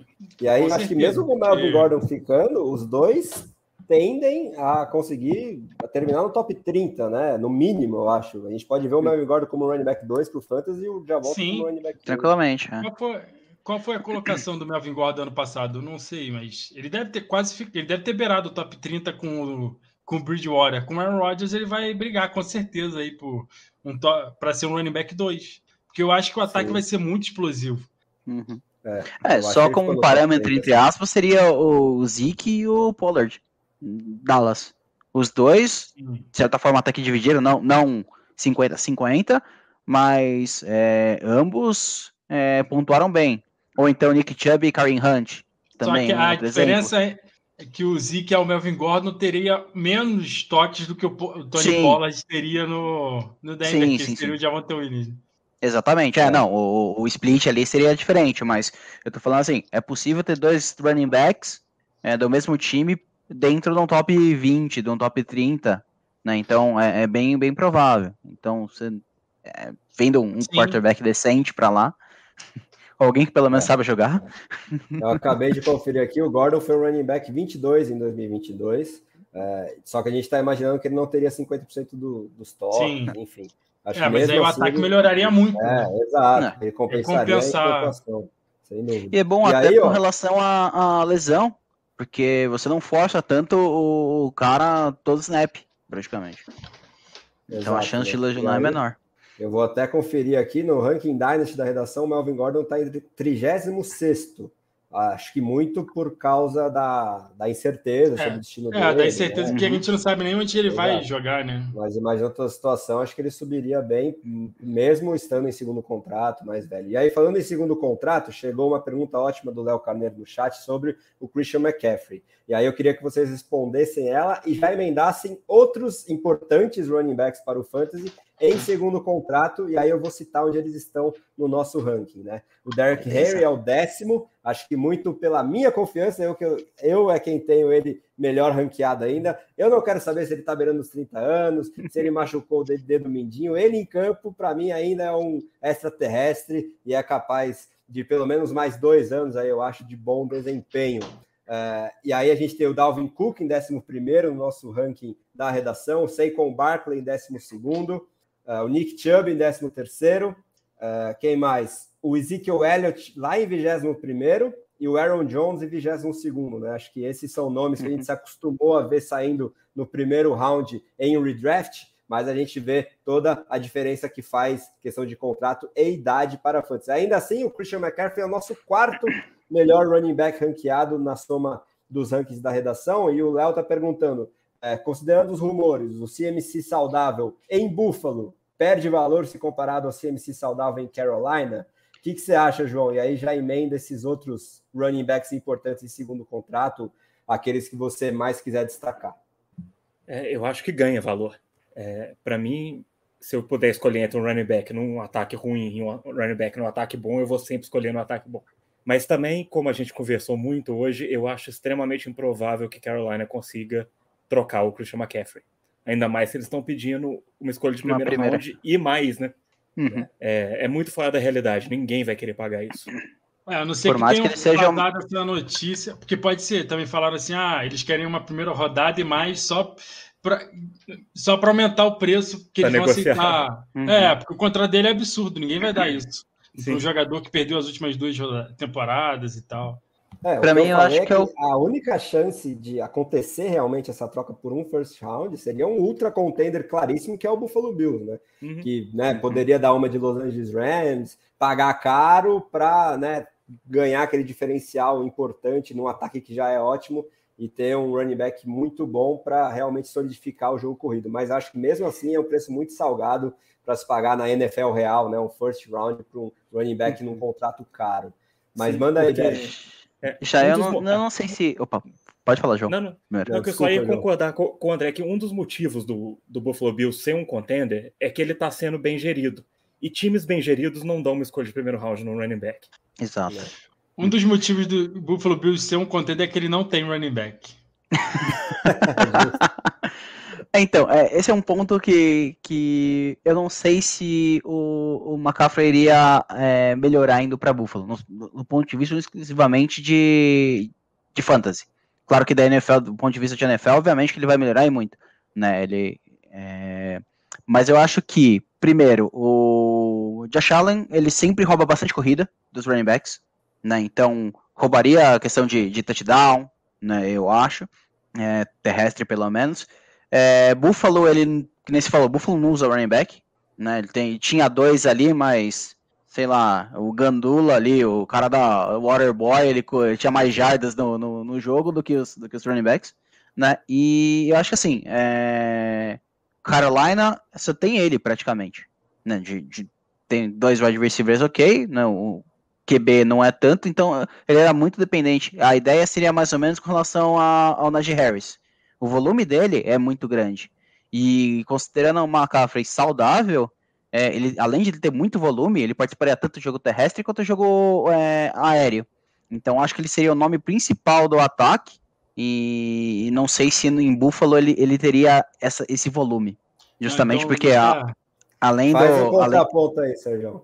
Não, assim, é porque a gente pode discutir se o biscoito é fresquinho porque vende muito ou se ele vende muito porque é fresquinho. Porque eu acho que eles não usam muito running back porque eles não confiam no running back. Se eles pagarem uma primeira rodada no Christian McCaffrey, é porque eles vão usar o Christian McCaffrey até ele cair morto. Ah, não, então, é. É, Beleza, se você pagar uma que primeira vão... que nem você está pedindo, Sim, é não, né? E... Você tem obrigação moral de usar o cara que nem louco. É que não, nem o, os Steelers. Mesmo se eles derem uma segunda ou terceira rodada, eles vão ter a obrigação moral de usar muito o running back, porque eles vão ter trocado por um running back. Então, até para poupar o Josh Allen, eu acho que eles não vão colocar o Josh Allen para ficar correndo um monte de vezes em campo. Eu acho que quem perde muito valor nesse caso, nessa troca hipotética que eu não acho que vai acontecer, seria o Josh Allen, que ele, ele perderia as corridas. É, o Cole Beasley eles vão liberar, então é até ganhar espaço ali para ele receber é, passe curto, passe no meio do campo. Eu acho que o McCaffrey ia ser uma máquina no Buffalo Bills, é o que o João falou. Assim, o, o running back num ataque bom é sempre melhor do que um running back num ataque ruim. Eu até prefiro um running back ruim no ataque bom do que um running back bom no ataque ruim. Então, eu acho que ele ganharia valor muito por causa disso, porque ele ia ter muita mais, muito mais oportunidade para anotar touchdown, que em Carolina ele sofre com isso. Ele é, o Christian McCaffrey é, faz muito ponto pelo, por regras PPR, né? Ele consegue anotar touchdown longo porque ele é muito bom, mas imagina em Buffalo. Como é que eles vão conseguir se é, marcar o Christian McCaffrey se do lado tem o o wide receiver 1 da NFL, que é o Gabriel Davis, do outro tem o Stephon Diggs, o Dawson Knox. Ia ser, ia ser muita arma para ele. Reinaldo chutou pênalti correndo ali. e, e sabe qual time nunca passava a bola para o running back e tinha um quarterback que roubava touchdowns na, na red zone? Carolina. Antes do Christian é, chegar. É verdade. É, Até o Sam Darnold começou a roubar uns touchdownzinhos de red zone no início Não, é, eu, eu, Uma coisa que o João falou é verdade. O Ken Newton era associado daí quando eles draftaram o McCaffrey, falaram, mas ele não passa a bola para running back. Aí foi só aparecer esse tal de McCaffrey que recebe passes para caramba que até o Ken Newton começou a passar a bola para running back. É, vamos ver aí. E aí, mandando um salve para o meu grande amigo Victor Zifrid e para o Júnior que está falando que o Chubb é subestimado, o Vitão está falando que o Najee Harris será muito forte esse ano. Eu quero que vocês deem um panorama aí sobre o ranqueamento dos outros running backs de grife em segundo contrato. Se vocês concordam ou não concordam aí, Derek Henry, né, Dalvin Cook, Saquon Barkley, Nick Chubb, é, Aaron então, Jones. Então, o que, que, vocês acham? Os, Manda bala aí. Os outros têm muito questão, assim, de, de alguns pontos de interrogação. É, o Derek Henry, eu acho que é único exclusivamente por conta da idade. Porque por mais que ele seja um monstro, quando você olha ali no, no, no cardzinho dele, lá tá lá, 155 milhões de anos. Você fica meio tipo, poxa, pensa um running back. É tipo Frank Gore, é, Frank Gore mais Adrian Peterson a idade. Né? Então você fica um pouco meio atrás. Mas indiscutivelmente, questão de volume que ele estava aparecendo lá. Eu até estava vendo hoje, é, uma meia hora atrás, na nossa é, Copa do Mundo, ele foi o running back com mais pontuação jogando oito rodadas a menos do nossa, e é isso que a gente foi campeão. Então, assim, é, eu acho que o único ponto dele tá em décimo. É, exatamente. O único ponto dele tá em décimo ali é justamente por questão da idade, pensando em Dynasty. É, a questão do Dalvin Cook ali em 11 a questão, obviamente, de lesão. Toda, toda, toda temporada, ali, pelo menos, ele fica um, dois, três jogos fora. O Barkley, com além da lesão, né, que ele caiu muito de rendimento. O ataque do, do, dos Giants também não é lá essa maravilha toda. Mas tem os rumores aí que ele pode ser trocado, né? Eles estavam querendo até é, colocar ele no, no, no, trade list ali para ver o que consegue. É, Nick Chubb, é, eu acho que indiscutivelmente ele é um cara muito, mas muito bom. 13 terceiro ali eu acho que tá até às vezes um pouquinho para baixo. Mas é, eu não confio muito no, no Baker Mayfield, assim como o líder daquele ataque. Então, por isso que acho que ele cai um pouquinho mais. E por fim, qualquer outro. A Zeke já acho que acabou bem o, o, combustível dele ali. Ele tá bem pior do que a temporada passada. E o Aaron Jones é aquela questão de tipo, ah, o AJ Dillon tá vindo aí, ele, o jogo foi bem pra caramba, então vai dividir bastante, vai ser quase que nem meio não na mesma proporção, mas a ideia de um, um Melvin Gordon e Javonte Williams. E para piorar, tem a questão assim, um, é, se não colocarem a tag no Davante Adams. Dois, se o, o Aaron Rodgers sair, como que fica esse ataque? Então acho que por isso que ele caiu bastante. Exatamente, né? Vamos ficar de olho. E, e aí, vou perguntar para o Sérgio e para o João é, a comparação desses jogadores em segundo contrato com segundanistas, né? Jogadores mais jovens. É muito discrepante, às vezes, os ranqueamentos entre os nossos analistas diante desses fatores, né? Então, nomes como Antônio Gibson, Ken Makers, uh, que estão em segundo ou terceiro ano na NFL, o Travis Etienne, que não jogou o primeiro, vai para o segundo ano, próprio AJ Dillon. Uh, como é que vocês veem essa situação? E a gente tem o Austin Eckler também, que é um nome importante em segundo contrato, que está em sexto ali no nosso ranking, próprio Joe Mixon em sétimo. Uh, então, João, segundo contrato e primeiro e rookie contract, segundo, terceiro ano de um running back em Dynasty. É, cara, eu acho que, que eu fui um dos grandes responsáveis por, por subir o, esses jogadores segundanistas, terceiranistas no ranking, porque idade para mim é muito importante em, em Dynasty, é, porque eu jogo para o futuro, é meu jeito de jogar. E, e, é ainda mais importante em running back, porque as carreiras são muito curtas. É, running backs em segundo contrato eu fujo de todos. Assim que termina o primeiro contrato, eu já passo eles para frente, porque eu não quero que eles sejam meus problemas quando começar o declínio. E começa assim que eles assinam o segundo contrato. É, eu acho que, que running backs como o Zeke, o Aaron Jones, eu prefiro os companheiros de backfield, eu prefiro ter o Tony Pollard, ter o AJ Dillon. É, você citou o Travis Etienne. O Travis Etienne, para mim, é o próximo DeAndre Swift. Ele vai estar tá, ano que vem ali dentro do top 6 de, de running backs, porque ele é um cara extremamente talentoso e e vai ter o backfield para ele por causa da, do rompimento de Aquiles do, do, James Robinson. Mesmo que ele volte para o começo da temporada, Ô, João, ele vai ter. Qual foi a lesão que ele teve ano passado que eu não lembro? Desculpa ter te cortado. O, o Etienne foi aquela. Ah, no dedo, no, no, dedão. Ah, sim. É, Liz é... Frank, né? Uma coisa Liz assim, Frank, né? Que tem o nome Frank. francês, né? É, tá assim. é, que é uma lesão séria também, mas que ele já teve uma temporada inteira para se recuperar. O James Robinson ele não vai estar inteiro na, durante o training camp, que é quando o Doug Peterson vai estar instalando o ataque dele. Então, o running back 1 lá vai ser o Etienne no começo da temporada. E eu acho que ele é tão talentoso que, que não vai ter como tirarem as rédeas dele depois que ele pegar. Então eu vejo muito paralelo dele com o DeAndre Swift, até pelos dois jogarem em times ruins. É, então, eu, eu, de todos os running backs, é o que eu prevejo o maior salto para os rank, rankings do ano que vem, tirando os calores que estão chegando agora. Boa. E o Michael Carter, o que, que você vê dele? Que é um cara que eu sempre comparo ali com o Etienne, mas eu acho que pelo que você fala, o upside do Etienne você enxerga muito maior do que o do Carter. Né? Sim, é, eu, eu acho que eles não têm nem comparação como jogadores. Eu acabei tendo que, que dar o braço a torcer com o Carter, porque eu não gostava dele no, no pré-draft. Não é que eu não gostava dele como jogador, mas eu achava ele com um upside limitado.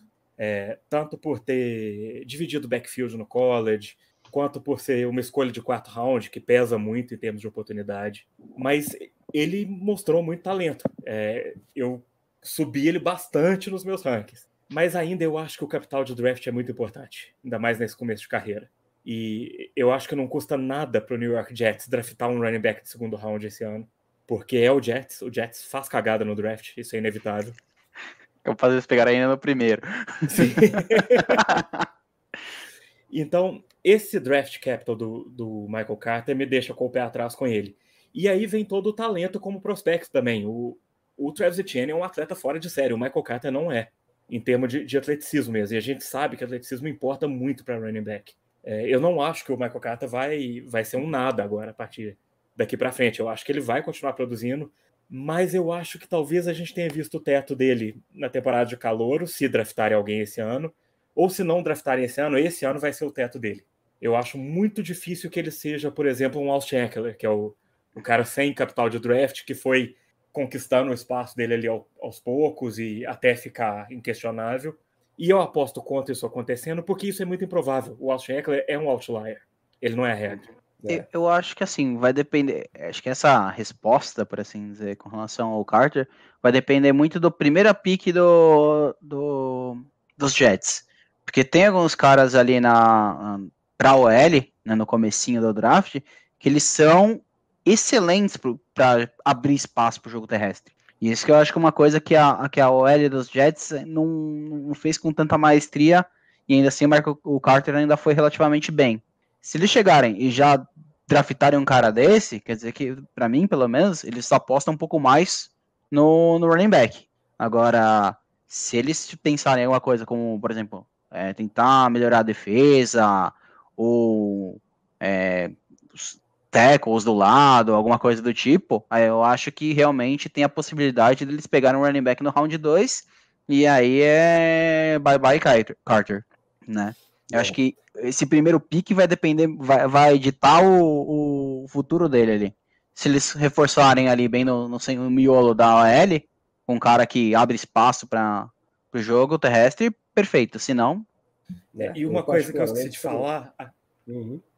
é que a produção dele nesse ano de calor foi por causa de um target share absurdo. É, ele, recebe, ele recebia tipo 30% dos targets do, do Jets. É, e isso é insustentável. Não tem como continuar.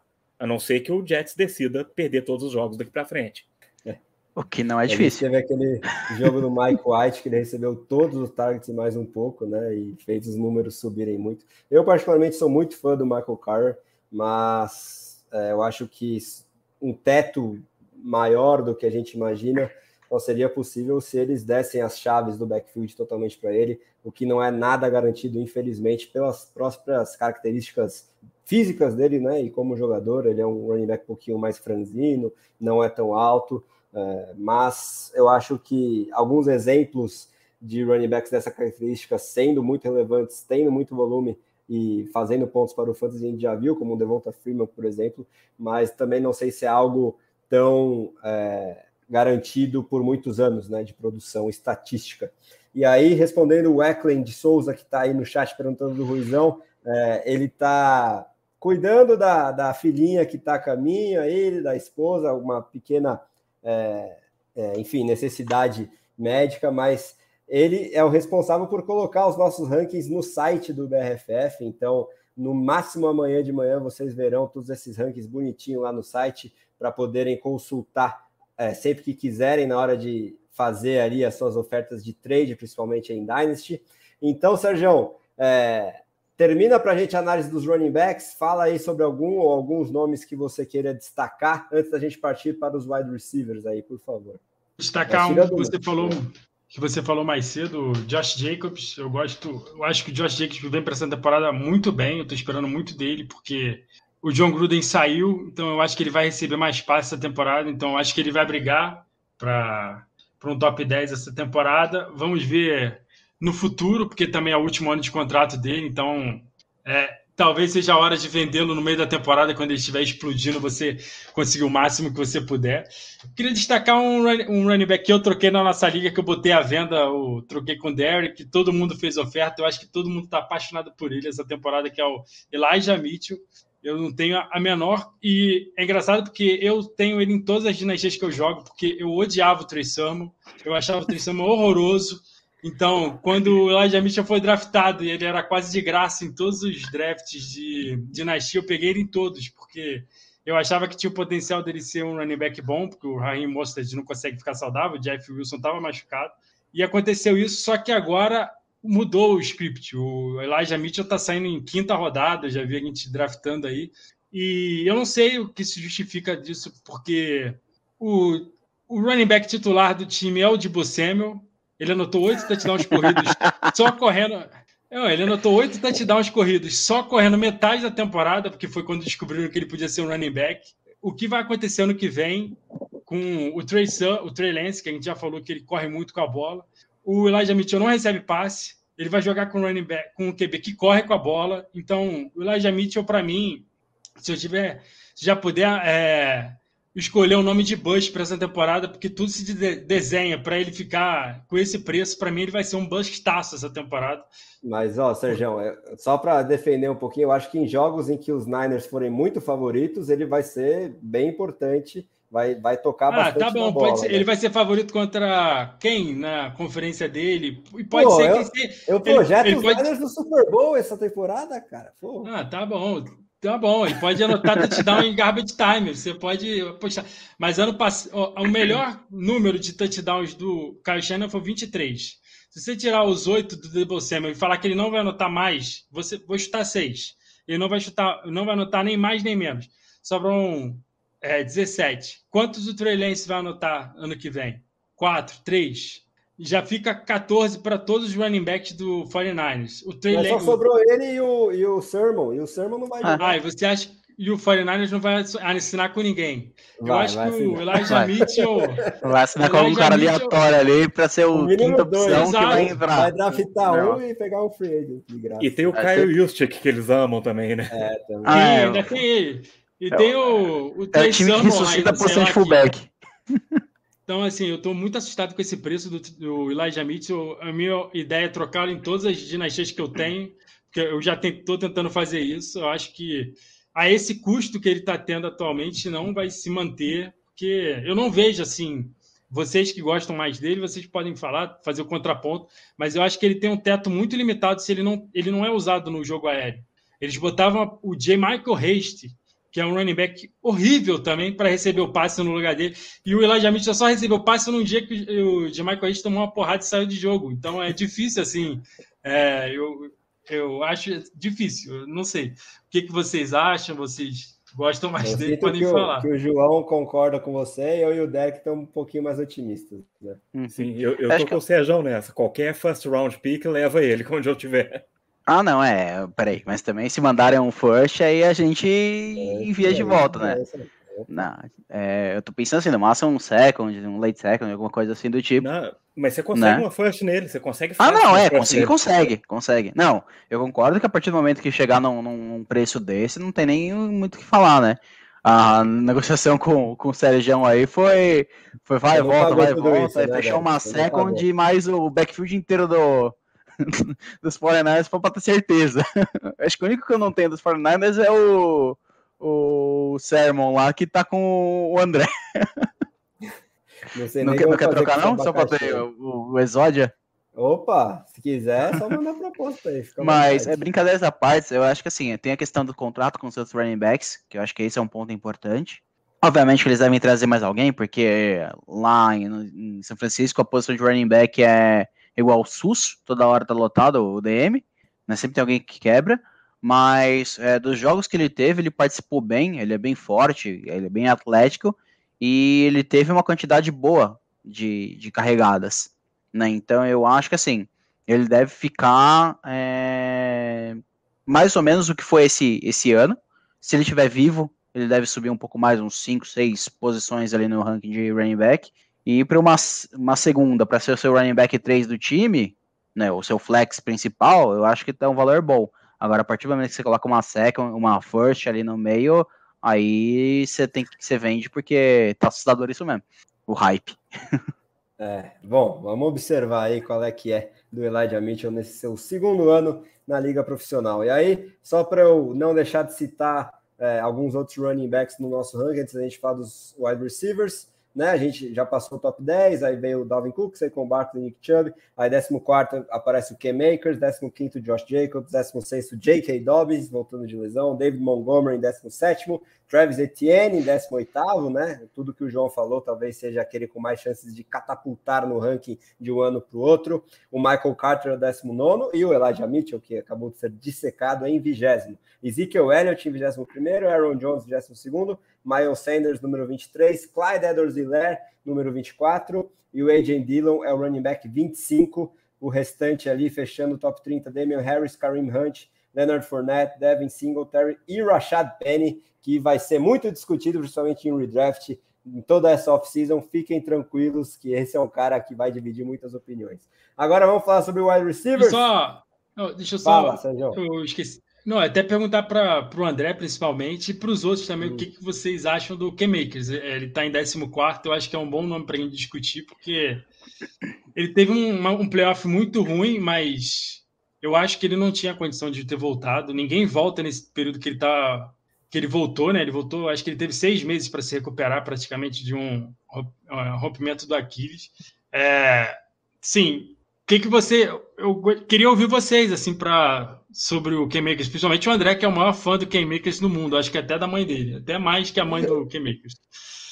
Então, Sérgio, é, eu era, já estava no hype absurdo para ele pré-lesão, né? Eu ranqueava ele no top 5 para 2022, porque eu imaginava o que realmente o Sean McVay quis fazer, né? Como um total full workhorse, e ele não tendo tido a lesão, eu acredito realmente que ele teria muita chance de terminar no top 5, acho que top 10 seria garantido, mas essa lesão, queira ou não, é muito grave, né? Então, no meu ranking individual de Dynasty, ele está na mesma posição que no nosso ranking geral, em 14, porque é, eu acabo medindo as duas coisas, né? Todo esse potencial de oportunidade que ele deve ter, porque eu não acredito que o Sonny Michel continue, e eu não vejo muita concorrência assim no Darrell Henderson para roubar toques na bola dele.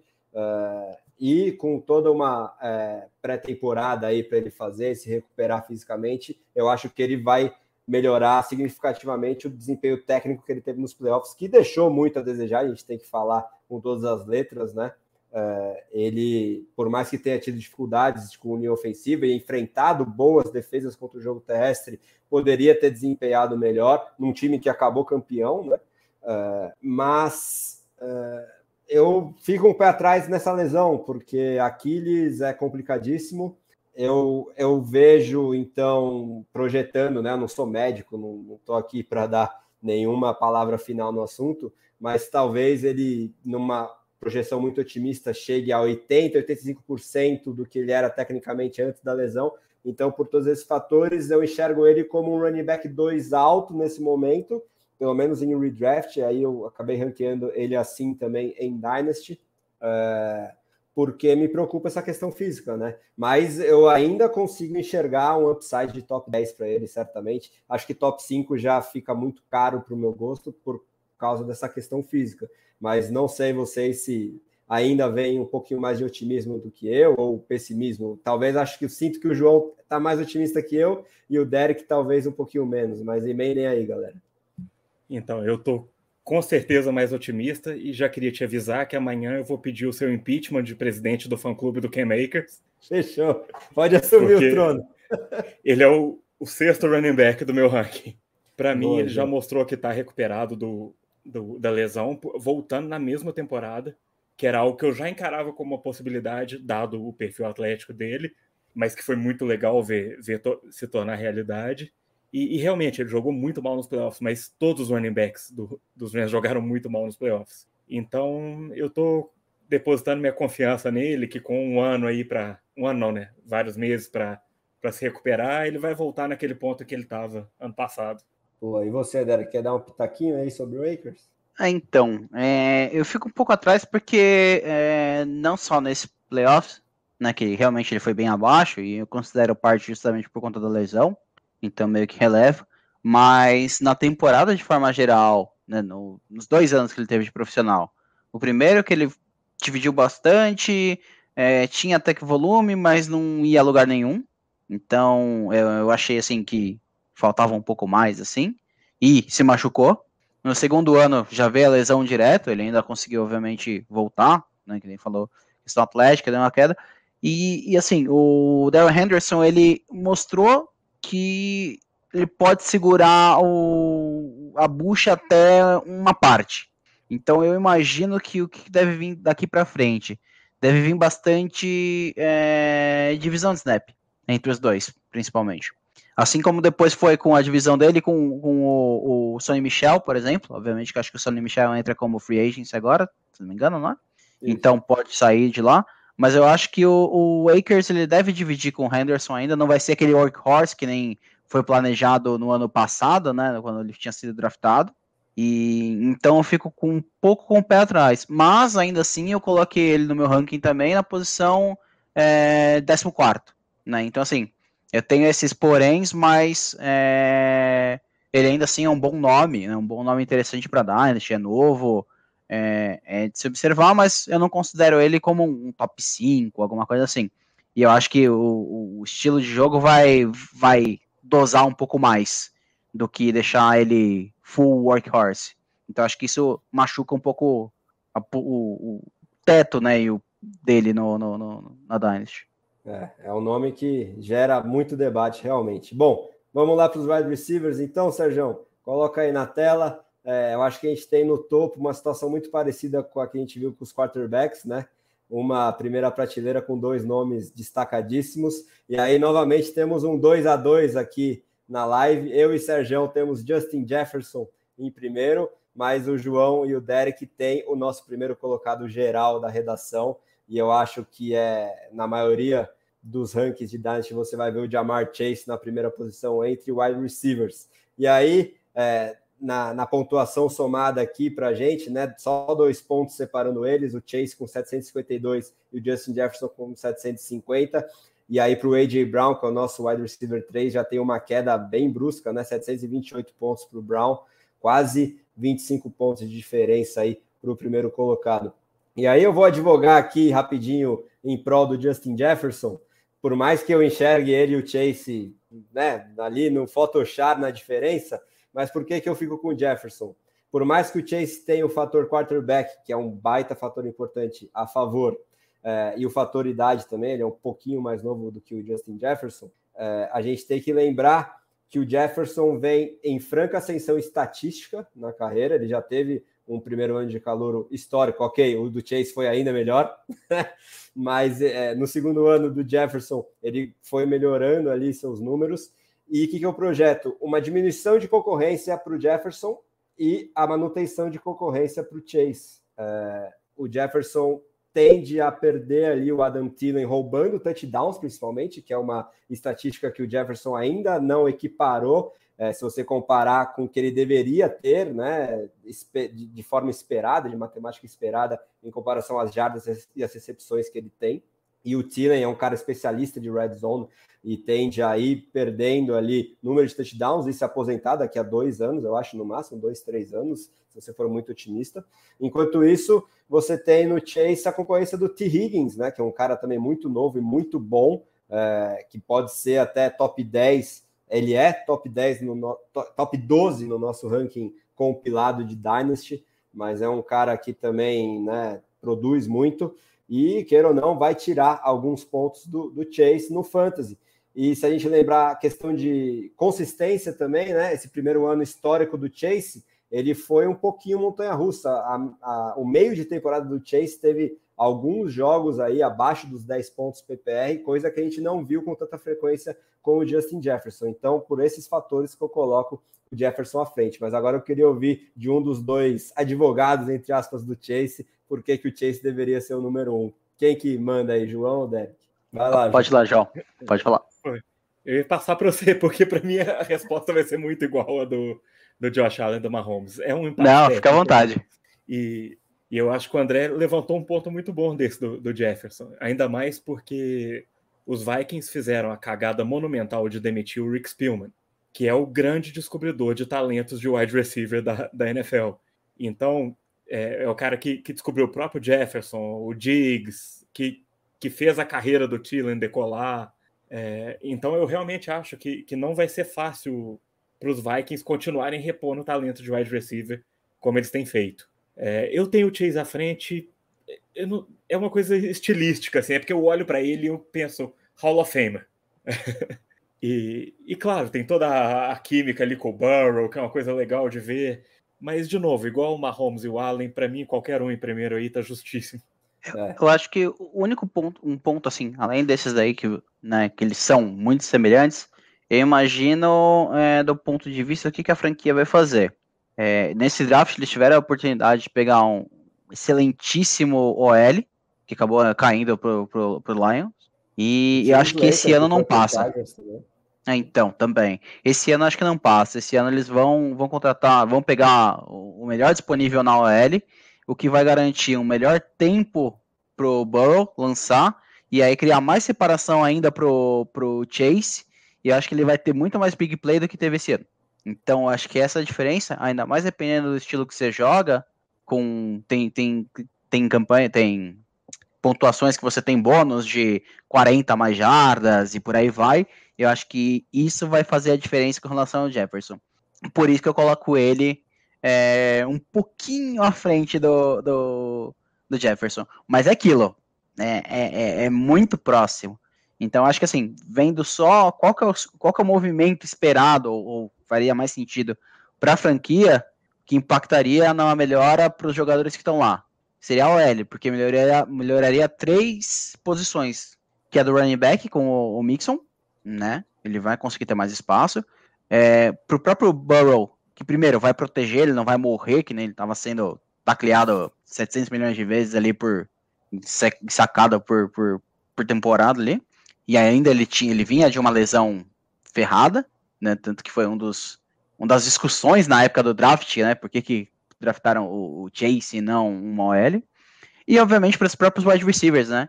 Porque tendo mais tempo no pocket, ele consegue lançar mais longe, consequentemente, os wide receivers são bem rápidos, né? Ele, o trio de wide receivers deles são muito bons, né? Tem o Boyd também, que é um pouco mais esquecido, mas ele é rápido, ele é alto, ele é quase um Tyrande, quase um Mike, um Mike, é...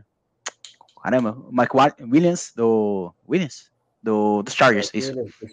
Isso, esse mesmo. Nossa, fugiu o nome dele. Então, assim, é... vai ser bem interessante próximo ano. E eu acho que é a posição que, que faz mais sentido.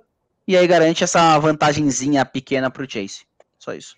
Boa. Agora, antes do Sérgio falar, se ele quiser dar um pitaquinho aí sobre essa briga do topo, vou passar aí os principais nomes depois desses dois primeiros, e aí o Sérgio pode pensar alguns para discutir é, o ranqueamento e se ele veria é, uma posição mais alta ou mais baixa do que eles estão no nosso ranking geral. Então, depois do top 2, claro, aí de Chase e Jefferson, temos o A.J. Brown em terceiro, Tyreek Hill em quarto, Cooper Cup em quinto, City Lamb em sexto, que é um cara ainda muito novo, entrou na NFL aí com menos de 20 anos, talvez tenha é, uma subida no ranking depois dessa notícia do Amari Cooper, não sei, Sérgio, o que, você acha? O DK Metcalf também, ainda é muito novo, está em sétimo, Bibo Samuel em oitavo, esse foi o que mais catapultou de rankings Dynasty de uma temporada para outra, acho que talvez na história do Fantasy, é, Davante Adams em nono, Jalen Weddle em décimo, Stephon Diggs em décimo primeiro, T. Higgins em décimo segundo, Deontay Johnson em décimo terceiro, DJ Moore em décimo quarto, Terry McLaurin é o wide receiver 15. Em décimo sexto, Chris Godwin, décimo sétimo, Elijah Moore, décimo oitavo, Devonta Smith, o wide receiver 19 é o Keenan Allen. Em vigésimo, chegamos ao Calvin Ridley aí, que ainda não está atualizado o nosso ranking, a gente já discutiu no começo da live aí a notícia bombástica de hoje de que ele foi suspenso pela temporada toda de 2022 e ainda não tem garantia nenhuma de que é, voltará a jogar na NFL. Então é muito provável que num próxima, numa próxima atualização do nosso ranking ele caia bastante. Aí, Sérgio, é, abre aí falando sobre a situação do Ridley, né? Sua opinião aí, o que você acha que vai ser do futuro dele e o que isso significa para o Fantasy, principalmente em Dynasty. E pensa algum alguns nomes aí do top 20 que você acha mais interessantes para a gente falar. É, do Ridley você falou que ele vai cair muito do ranking. Para mim ele não vai cair, ele vai, eu não vou botar mais no ranking, para falar a verdade, porque ele já ficou uma temporada sem jogar. Eu acho que era, foi até por depressão, né, que ele argumentou no ano passado e é, aí ele já emenda nessa com aposta. Não sei se ele vai voltar a jogar. Eu, por exemplo, se eu tivesse o Ridley no meu, no, no Fantasy. Eu não trocaria agora porque ele não vai ter valor nenhum. E se eu não te, e se eu fosse trocar por ele agora, eu pagaria no máximo assim uma terceira muito baixa para dar um tiro no escuro. Por isso que eu acho que não tem nem como assim pensar num negócio com o Ridley, porque ele praticamente acabou assim. Você vai ficar mais um ano sem vê-lo. Eu acho que a gente a gente fez a troca lá na Copa do Mundo, né? Foi sensacional, uma cagada absurda, que a gente conseguiu ainda ganhar o Deontay Johnson, que é um jogador que eu acho que tem muito potencial. A gente já viu o que, que ele conseguiu produzir com o Big Ben sem braço, né? Vai que o, o Pittsburgh ele consegue alguém. Então, Calvin Ridley, para mim, assim, acabou. Assim. Você, se você tiver, torce para sua liga ter uma vaga de R, você põe ele lá nessa temporada e reza para ele voltar a jogar. Porque trocar ele agora você vai conseguir muito pouco, não, não vale a pena. É, falar assim de alguns. Alguém mais quer falar sobre o Calvin Ridley? Eu não sei. Não, eu concordo totalmente contigo. Eu vi galera perguntando no Twitter: ah, eu troco o Ridley por uma segunda rodada? Já! Nem pense. Sim, sim. Então, vou muito na sua linha. A coisa mais irônica de hoje foi que ele foi suspenso por um ano por apostar e a primeira coisa que falaram é, é que apareceu uma aposta de qual time que vai ser, que ele vai jogar quando ele, se ele voltar, né? Ou seja, no, o pessoal só pensa nisso lá Estados Unidos. Capaz dele é mesmo ter apostado ali, qual que eu vou voltar. vai recuperar o dinheiro que ele tá perdendo essa temporada e ficar, ficar fora, né? Porque antes do Atlanta parece que... alguns outros nomes, vou mandar um salve para o Igor Vivas, que está de, de volta aí no chat de olho na gente, e para o nosso Ruizão, que apareceu, nosso grande editor-chefe, é, explicando a ausência dele hoje. Daqui a pouco ele está de volta nas lives. Mas manda bala aí, Sérgio. Oh, você deu uma pincelada assim sobre o Sid Lamb. Eu acho que se o Amari Cooper for dispensado, ele para mim ele, eu acho que eu tenho ele em quinto lugar. Ele vai para o terceiro, ele perde para esses dois, porque eu, assim, se eu por ranking de talento, eu acho que ele talvez até ficasse em primeiro para mim desses três, porque eu gostava muito do período pré-draft, eu era apaixonado pelo Sid Lamb. Eu gostava muito do Justin Jefferson também, foi até um. Eu, eu fazia aqui com o Caião, a gente discutia muito ele, a gente era apaixonado por ele. Mas os outros dois eu já vi acontecer né, na NFL. Assim, o Sid Lamb, ele tem um bom QB, mas ele nunca foi o wide receiver 1 do time. O Amari Cooper sempre atrapalhou muito ele. Eu acho que o Sid Lamb vai. Ano que vem a gente vai, pode estar tá discutindo aqui por que, que o Sid Lamb é o primeiro de alguém, por que, que o Justin Jefferson é o primeiro do outro. Pode ser uma coisa que eu espero assim que vai acontecer, porque eu sou apaixonado por ele. Ele tem um, um QB bom, que a gente já discutiu aqui também. Outros que eu quero pincelar, assim, um que eu sou apaixonado, é eu acho que foi o quinto ou quarto do ranking daqui do, da Dinastia, o Terry McLaurin, só que no nosso ele está lá em 14. Eu entendo, ele tem uma dificuldade imensa, que ele nunca teve um QB na vida. Ele, para, ele lembra muito o Allen Robinson nesse aspecto, que é Blake Boros, mas eu acho que se o Washington conseguir consertar esse probleminha do time, a gente sabe que é o problema mais difícil de consertar na NFL. É outro wide receiver que, para mim, vai explodir. Eu gosto muito do Terry McLaurin. Talvez, quem sabe, o Carson Wentz não vai para lá, eles trocam uma. Eles dão uma escolha para o coach pelo Carson Wentz. Nunca é demais torcer por isso. Sou apaixonado pelo Terry McLaurin. Um, um, um wide receiver aqui dessa, do top 10 que eu não gosto muito é o DK Metcalf. Eu, eu acho que ele, ele é muito altos e baixos. E pode ser que ele perca o Russell Wilson, né? A gente nunca sabe o que, que é outro QB que a gente não sabe o que, que vai ficar. O Russell Wilson se sair, cara, a gente vê como é difícil consertar QB. O que, que vai acontecer com o McLaurin? Ele já divide o, bastante volume com o Tyler Lockett. É, são esses três destaques que eu faço aí. Ouvir o que vocês falam deles e até dos outros também. Não, só antes de eu passar para o João e para o Derek darem os pitaquinhos, eu vou só fazer o contraponto sobre o McLaurin, porque eu conferi aqui e sou o analista aqui da redação com o menor ranking dele, né? É, Para mim, ele é o wide receiver 22, é, né? Comparando com o ranking de quarto lugar que o Sérgio deu.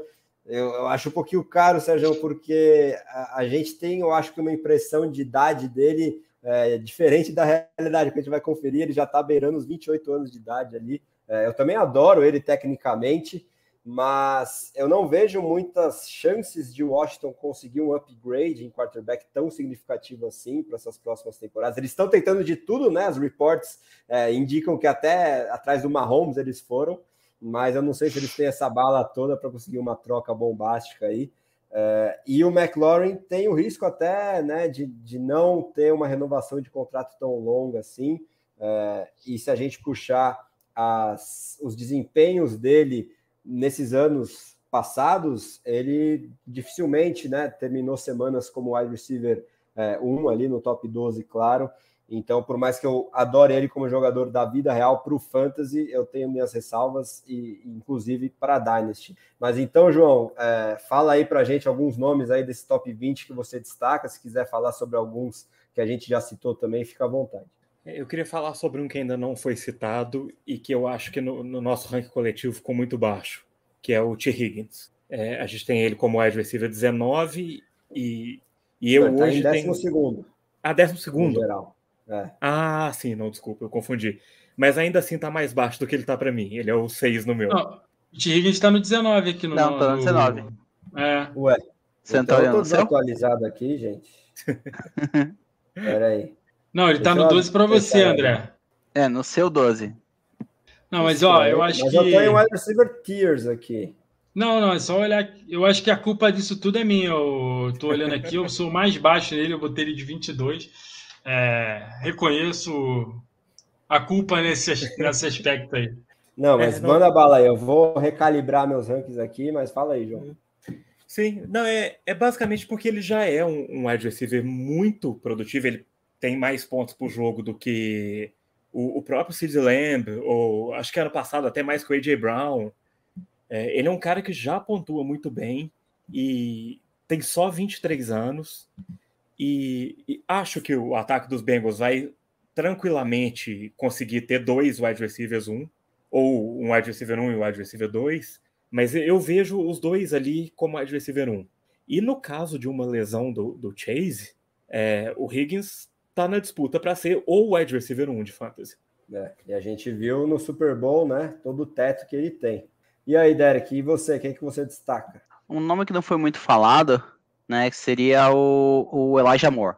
Eu acho que é um, um cara que é, tecnicamente é muito bom, foi bem interessante, e por mais que esse ataque dos Jets foi um, um carrossel, ele conseguiu pontuar muito bem enquanto ele estava vivo, né, por assim dizer, porque depois, mais pro finalzinho da temporada, ele também se machucou, e aí eu acho que também a equipe viu que, como não ia em lugar nenhum, é, resolveu é, poupar ele, porque depois teve Covid, etc. Então, é, eu acho que para o próximo ano ele é um cara que bem interessante, ele não deve ser muito caro, né, para trocas, coisas do tipo, mas é, eu acho que ele deve ter um, um, salto legalzinho, independente do quarterback que estiver lá.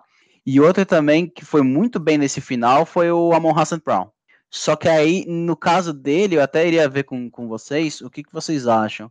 Quando ele, quando ele começou a, a, a ter números de wide receiver 1, né, no top 10 ali fácil, é, eles estavam sem vários targets jogadores contrários. Eles estavam sem o Swift, eles estavam sem o Hawkinson, e se não me engano, estava sem mais um cara, se não me engano, mais um wide receiver, alguma coisa assim do tipo. Não tão importante, mas ainda assim é, é um, share a mais ali. Então, eu acho que é, muito dessa produção gigante foi por conta dessa falta de. dessa sobra de, de, de targets do que propriamente é, que eles vão usar ele. Mas ainda assim, no, no, momento que precisou dele, ele correspondeu muito bem. Ele fez vários touchdowns, acho que jogo sim, jogo também, né? Então, não sei como vocês acabam ranqueando ele assim para Dynasty nos próximos. É, eu gosto bastante do Elijah Moore.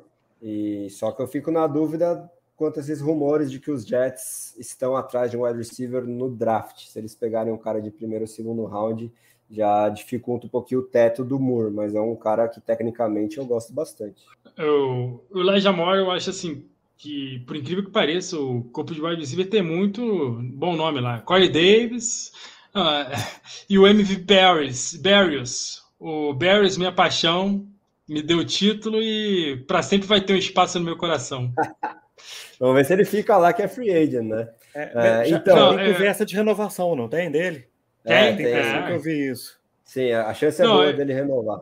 Eu acho que o Jets vai tentar fazer com o Barrios o que o 49ers faz com o Debo Samuel, numa escala um pouco menor, mas ele corria para correu para touchdown algumas vezes. Agora eu acho que essa temporada a gente vai ter um monte de projeto de Dribble Samuel essa temporada e todos vão falhar, claro, porque o Dribble Samuel é o Dribble Samuel.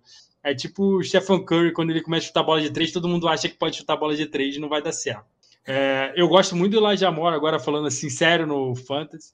É, eu acho que a produção dele realmente foi muito porque ele conseguiu, é, assim, foi bem na época que todo mundo estava meio fora, assim, tipo, o Michael Carter estava machucado, o Corey Davis estava machucado. Eu acho que o Elijah Moore, ele, ele tem muito a evoluir, por isso eu não ponho ele muito em cima, assim, eu gosto do talento, mas a gente só viu o Elijah Moore produzir quando não tinha mais ninguém ao redor dele. O, o Michael Carter, o João falou, ele teve 30% de, de target em um jogo. Dois jogos depois ele não estava mais jogando, porque ele se machucou o QB no Jets é uma bagunça também. É, é isso que pesa um pouco contra o Elijah Moore para mim. E é o que não me dá traz confiança, mas eu acho que ele tem potencial para ser um wide receiver 2. Eu acho que o wide receiver 1 nunca, porque ele é baixinho, ele é mais aquele jogador assim para receber passe no slot e tal. Eu o vejo assim, sempre o vi assim, mas eu gosto, eu gostava muito dele. Até no college ele tem umas recepções longas assim bem bonitas. É, ele era o wide receiver 5 para mim da classe do ano passado só perdi do top 4. É, mas ele joga no Jets, né, cara? A gente sempre fica com os dois pés atrás, a mão, a cabeça, tudo para trás quando a gente se refere ao Jets.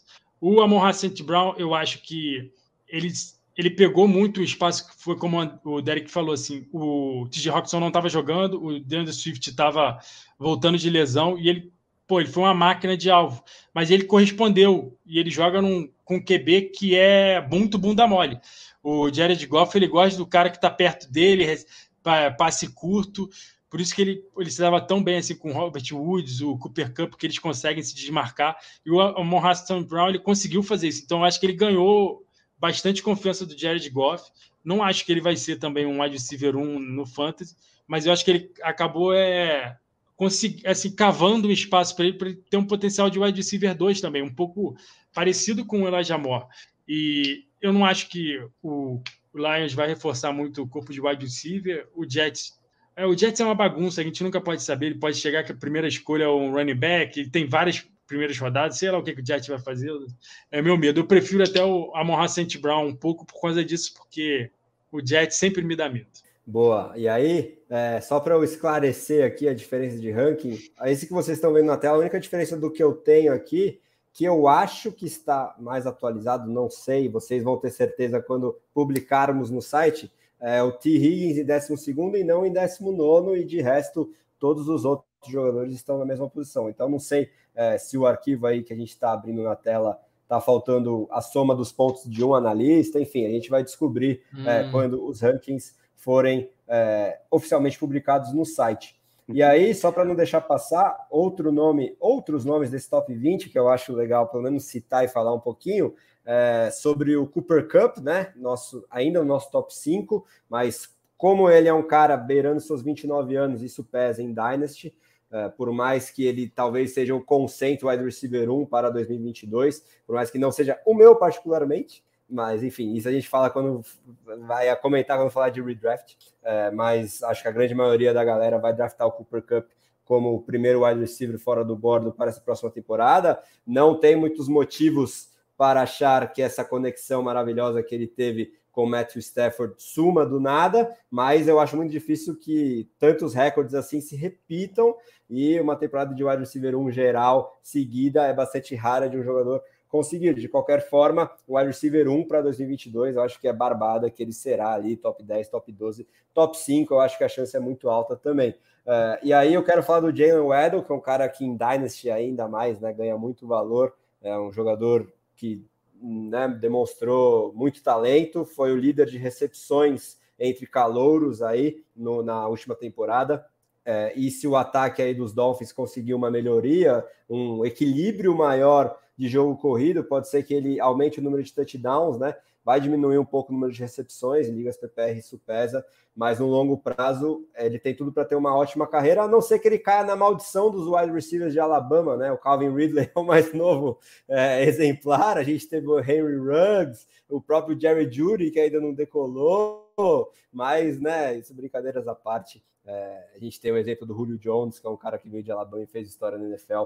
Então, o Edel e o Devonta Smith, eles não cairão nessa maldição, tenho certeza. É, e aí, vou mencionar aqui. Oh, o Waddle tem que entrar para a igreja. E não pode dirigir o carro. É, não pode dirigir também. Tem, não pode tirar. Tem que pegar Uber sempre. Tem que caçar é. a CNH da galera, né? Exato. E aí, para quem Exato. segue o Edel nas redes sociais, ele cortou o cabelo, inclusive, hoje. Se isso é algo que você dê valor ou não, se for Subiu no meu ranking. É mais um fato aí, é. Mais um fato aí para você levar em consideração. A aerodinâmica vai ficar melhor agora. Tem um cara que eu tenho. tô curioso para saber. O que, que vocês hum. acham? Se ele, se ele ainda tá vivo no, no ponto de vista de Dynasty ou não. Juju Smith-Schuster. É um bom nome para a gente discutir. Eu não tenho muita fé, não. Para mim é. Mesmo saindo de Pittsburgh? 3 ali, mesmo saindo de Pittsburgh. Eu tenho comprado onde eu consigo, porque eu vejo muito potencial de upside com ele, principalmente se se concretizar a ida dele para os Chiefs. Eu acho que ele é. Ano passado tentaram. É, eu acho que ele é exatamente o que o ataque dos Chiefs precisa. Eu acho que uma das piores decisões é, uma das piores decisões que alguém tomou foi ter ficar, escolhido ficar com o Big Ben ano passado como seu QB. É, eu acho que o Juju Smith-Schuster, eu acho que ele paga muito por essa... Ele se machucou também nas últimas uhum. temporadas, mas eu acho que ele paga muito por essa coisa... Ele já chegou a ser o wide receiver 1, né? Quando o Antônio Brown saiu, todo mundo achou agora o Juju Smith... E eu acho que ele não tem o papel de ser o wide receiver 1 de um time que está do Fantasy. Por isso que eu acho que se ele sair para um time que precisa de um wide receiver 2, eu queria muito no Colts. Eu acho que ele vai conseguir produzir bastante e ficar no top 20. Porque ele é um jogador que é muito bom depois da recepção. É, e ele é muito novo ainda. Eu acho que ele não tem nem 25 anos. Ele. Eu vou até olhar aqui quantos anos ele tem. Ele, eu lembro ele que ele era muito novo. Na NFL com menos de 20, pelo que eu me lembro. Foi um dos casos É, ele é muito novinho ainda. Então. Ele tem 25. 25, 25, 25. né? Ele ainda é muito novo. Ele teve duas temporadas abaixo porque ele teve lesão. Uma, Uma lesão, tem que né? lembrar. Ele, ele jogou com o Big Ben e não foi o pior QB da carreira dele em uma temporada, que ele jogou com o Mason Rudolph em uma, quando o Big Ben se Não, e, e Deck Rogers, não esquece desse monstro ali que chama é, Patos. Não, ah.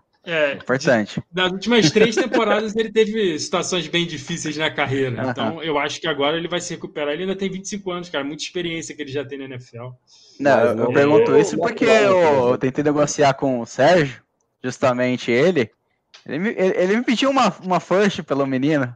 Claro, se eu vou abrir mão do se eu vou abrir mão do Juju, tem que me dar alguma coisa boa. Quer me dar uma é, 2.12? 2.12 é ser... Não vou nem ah, falar o que, que você faz, porque esse aqui é um programa. Esse aqui é um programa de, de família. Familiar. então, para vocês terem ideia, ele está no ranking geral em 45 lugar entre os wide receivers. Então, né? E na, se você medir aí quem está mais pessimista como eu, e acho que muita gente da redação que não os meus três companheiros de hoje, você é um cara que divide muitas opiniões e você pode conseguir num custo bem bacana se você realmente acreditar aí que ele pode voltar a produzir bem no Fantasy.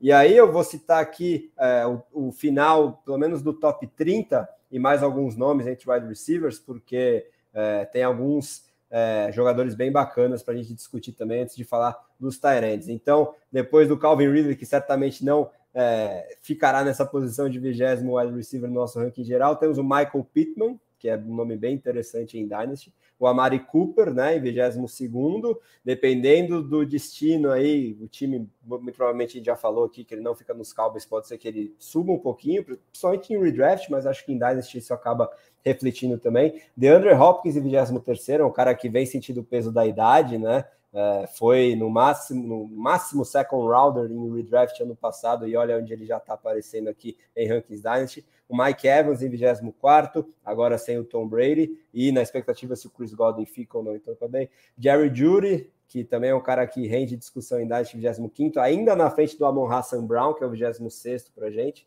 Aí o Rashad Bateman, outro segundanista em 27. Hunter Renfro, que é um cara que eu quero ouvir o Derek falar sobre ele, porque eu sei que ele é muito fã que e eu gosto também do Renfro, em 28. Brandon Ayuk teve uma queda né, importante aí para 29 wide receiver em Dynasty e o Marquise Brown fechando o top 30. Depois a gente tem nomes legais como o Mooney do Chicago, Mike Williams, Brandon Cooks, que para mim deveria estar um pouquinho mais acima mesmo em Dynasty no ranking. Chase Claypool em 34, Michael Thomas, que é sempre rende pano para manga em 35, aí o Tyler Lockett em 36, que é um cara que estaria ranqueado muito mais acima em redraft, eu acredito, mas já tem aí mais de 30 anos. E o Gabriel Davis em 37, junto com o Kadarius Stone, são dois jovens que né, podem ter muito upside, mas também tem muitas dúvidas. Enfim, nomes é, que rendem discussão não faltam, assim como o Rondell Moore em 42 o Allen Robinson em 40 Então, é, Derek, fala aí sobre o seu querido Hunter Renfro e cita mais alguns nomes se você quiser para a gente fechar os wide receivers aí. Vamos lá. É, eu acho que assim, pela temporada que, que o Renfro, Renfro fez, é, eu acho que ele poderia estar muito mais acima. Diria até ali no acima do, do Keenan Allen, por ele ser até um pouco mais jovem, tem bem, bem menos rodagem. É, considerando ainda que o Derek Ricardo não é lá o melhor quarterback do universo, mas ele é um quarterback ok. É, o Rainford, ele trabalha, dependendo até do, de como é a sua pontuação, novamente, eu sempre falo isso, mas depende muito de como está estruturada a sua liga. Às vezes isso pode mudar muito o ranking, é, pode colocar todo esse ranking de cabeça para baixo, por exemplo.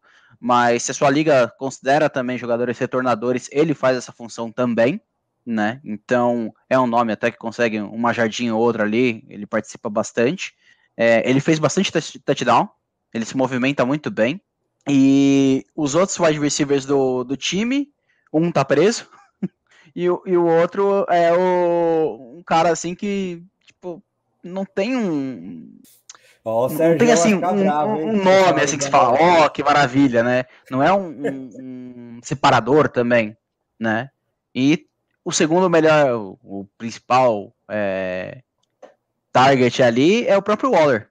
Então, é, e ainda assim pararam de usar o Waller 700% dos targets do time, né? Então tá mais dividido e eu acho que ele vem, ele vem crescendo é, pro ano que vem, ele deve melhorar ainda um pouco mais, né? Deve pegar números próximos, até um pouquinho melhor do que foi essa temporada. Acho que vale a aposta sim, ainda mais considerando aqui que ele tá bem abaixo no ranking. O é, outro que você falou também. Claro. Não, posso dar um ponto contra, é, assim, um dar contraponto. um contraponto todo.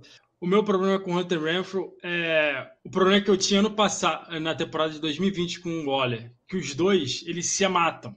Era, foi assim na primeira na temporada de 2019, quando o Hunter Renfro ia bem, o outro não ia. Aí o que aconteceu é que na temporada de 2020 o Derek Carr simplesmente esqueceu do Renfro e foi só no Waller. E ano passado o Waller estava machucado. Então, até se o Rui ainda estiver nos vendo, eu proporia ele fazer um gráfico da pontuação dos dois jogo a jogo, porque eu acho que deve dar uma soma de 40 ou 30 pontos, que quando um não joga, então vai tudo para o outro. Eu acho que ano, ano que vem, se o Darren Waller, é, já até falaram que talvez ele tenha tido uma recaída, eu não sei. Eu, eu conto com o Darren Waller jogando ano que, é, ano que vem normal, então eu acho que eles vão se atrapalhar. O Derek Carr, ele é apaixonado, tarado em passar a bola no meio do campo. E foi assim quando ele tinha o Jared Cook. O Jared Cook foi Tyrande top 5, se não me engano, com o Derek Carr, porque o Derek Carr só passava para ele. Foi assim com o Darren Waller. E depois, quando o Darren Waller se machucou, virou isso com o Hunter Renfro. Se os dois ficarem em campo, e se o Hunter Renfro for bem, para mim o que acaba acontecendo é que os dois vão mal. Quer dizer, não é que os dois vão mal, mas os dois vão mais ou menos. Então, perde valor Darren Waller e perde valor o Hunter Renfro para mim com os dois. Mas tem um novo fator agora com o Josh McDaniels, né? Mudou a comissão técnica. E só que de cabeça Sim. eu confesso que não tenho as estatísticas exatas, mas se a gente lembrar do ataque dos Patriots, um jogador de características parecidas com as do, do Renfro, que é o Julian Edelman, rendeu muito bem ali por uns dois anos pelo menos para o Fantasy em ligas PPR. Então isso me anima. E os Tyrants dos Patriots têm um histórico positivo também. Só que eu não lembro se as boas temporadas ali de, de wide receiver 1 em PPR do Edelman. É, acontecia a mesma coisa com o, o Gronk. Acontecia a mesma coisa. Eu acho que o Gronk. Não, eu, ou o Julian né, tinha até uma estatística assim que um deles não passava de 20 pontos quando o outro estava em campo. Era uma coisa assim, tipo, eles se matavam. É, claro que o time não tem arma na lateral, né, no, na profundidade. E isso pode dar mais volume para eles, mas vai acabar atrapalhando. Eu acho que o Hunter Renfro teve a melhor temporada da carreira dele porque o Darren Waller não jogou. O Darren Waller jogando, o Hunter Renfro não vai conseguir chegar nem perto do que ele fez ano passado. Essa é a minha opinião, assim, minha projeção para esse ano. Se eu tivesse que apostar, eu falaria isso. Mas se o Daryl Wallace se machucar, Aí até o Foster Moreau vai produzir, o Derek vai ter mandado ah, muito bem de ter pego ele comigo na troca. Já, já peguei os dois ali, só para ter certeza, porque eu tenho o Waller, né? Eu falei, é, na dúvida, vamos, vamos pegar o reserva imediato, porque vai que.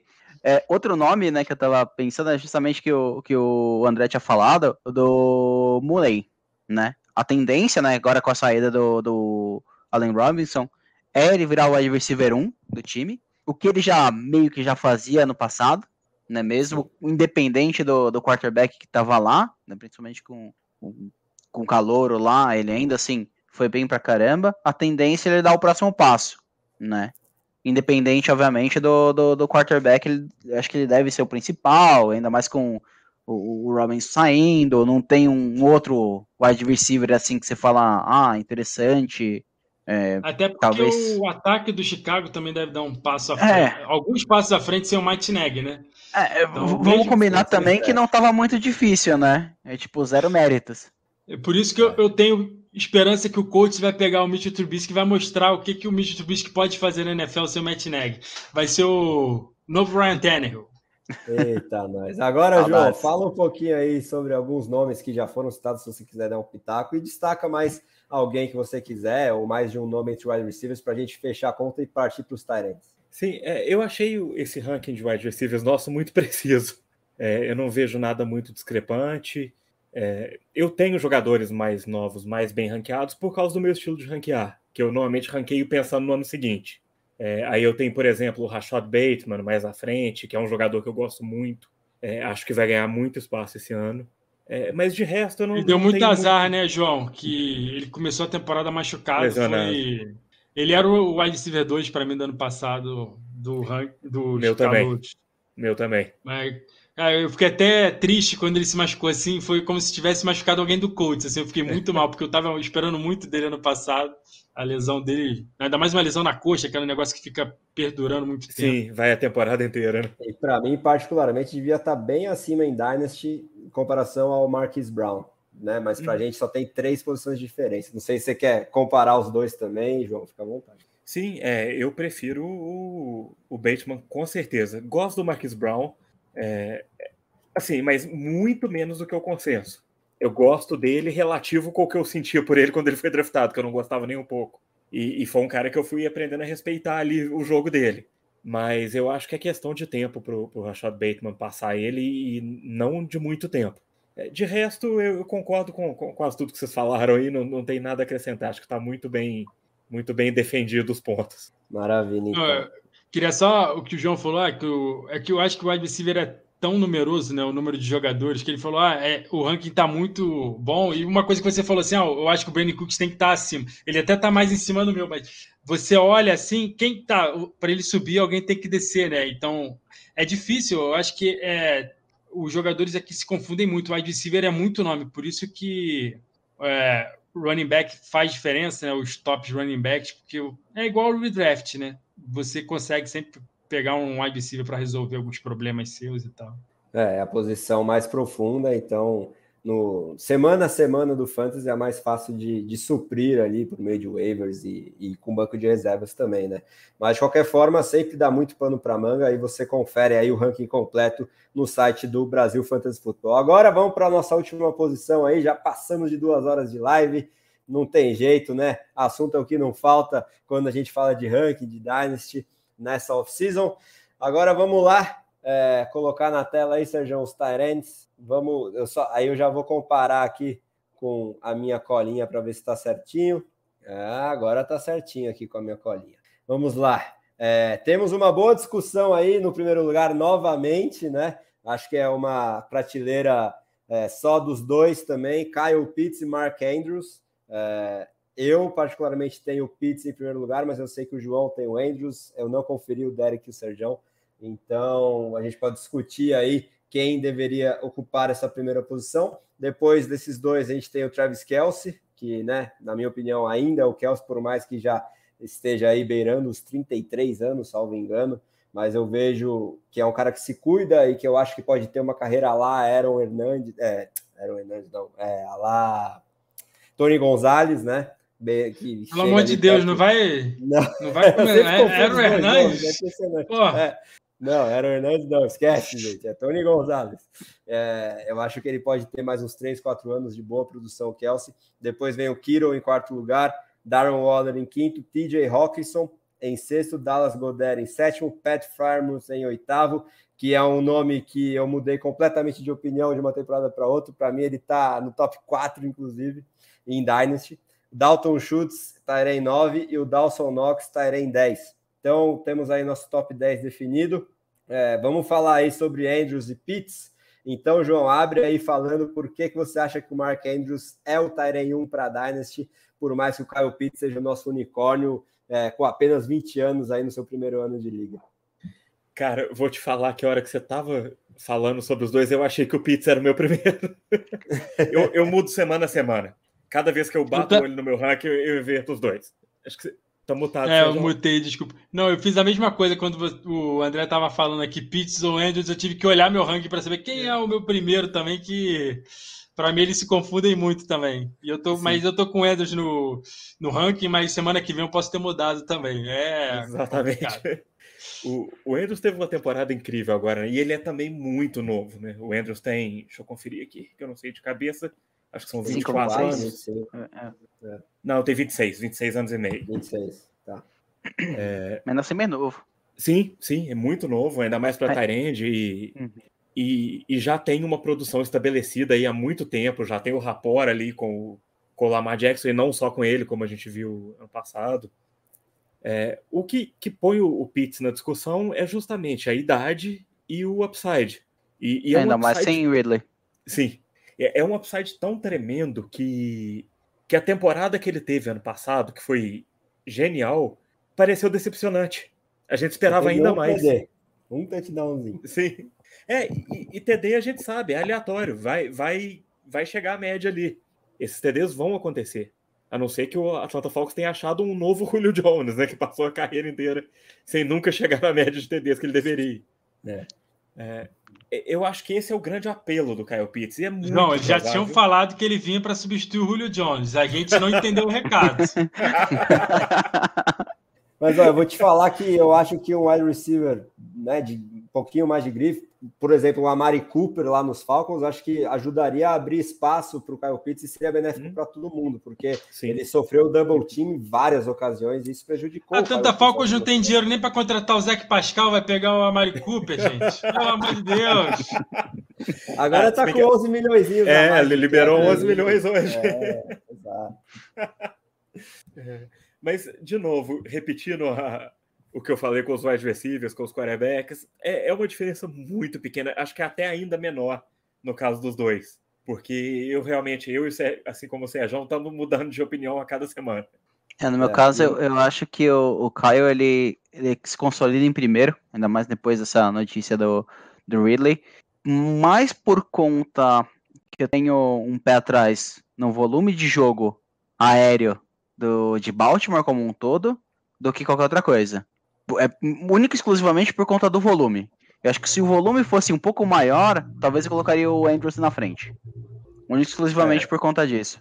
E a gente viu um salto de target share, de, de várias, é, vários quesitos estatísticos do Andrews, bem significativo de 2020 para 2021. Então, uhum. sempre tem a chance, que eu acho que é remota a essa altura, dele diminuir esse target share dentro de um time que não é dos mais passadores da liga, muito pelo contrário. Mas eu acho que o talento dele e o quão importante ele foi para esse ataque é, com ou sem Lamar Jackson coloca ele com mais chances de, de manter é, esses números que ele teve em 2021 do que de voltar a ser aquele Tyrene 5, 6 que ele foi nos é. anos anteriores. Né? O único ponto de atenção né, que eu vejo com relação ao ataque, né, teve esse aumento é, de target e tudo, é por conta que a gente não tinha os running backs, né? Até mesmo o running back reserva estava quebrado. Exato. Importante. Então também. eu imagino que eles devem, a defesa também, voltar. Né? É, a, defesa a, defesa de Baltimore estava toda destruída também. Nossa, tava um, pareceu um, uma guerra que aconteceu lá. Mas eu acho que voltando os running backs, né, com o J.K. Dobbins e até mesmo o Gus Edwards, é, a tendência é eles voltarem novamente com aquele joguinho lá é, três running backs, né? Às vezes dois running backs no, no, no coisa, mais o, o, o, Lamar, que maldade. É, correndo mais do que lançando. Então eu acho que assim, deve cair. Eu não esperaria o Mark Andrews como Tyrande 1 do ano que vem de novo, não. Ele ficar no top 5, né? Com certeza, porque pelo talento, né? E, e ele é o, o, Ele é tipo o Kelsey do Mahomes, né? Tipo 0800 Kelsey, 0800 é, Mark Andrews. Bola de segurança total é nele. Mas eu acho que não vai sustentar ser o primeiro novamente. Já o Kyle Pitts, ele, além de ser um mais jovem, e, e no primeiro ano dele ter feito esse, é, a monstruosidade, por assim dizer, de campanha, né, a tendência, o upside dele deve ser muito maior. Com ou sem o, o Matt Ryan, né? Porque também já o Matt Ryan já tá nos finalmente ali também. Né? Então, queria... por isso que eu considero, consolido bem o, o Pitts em primeiro, comparado com o Anderson.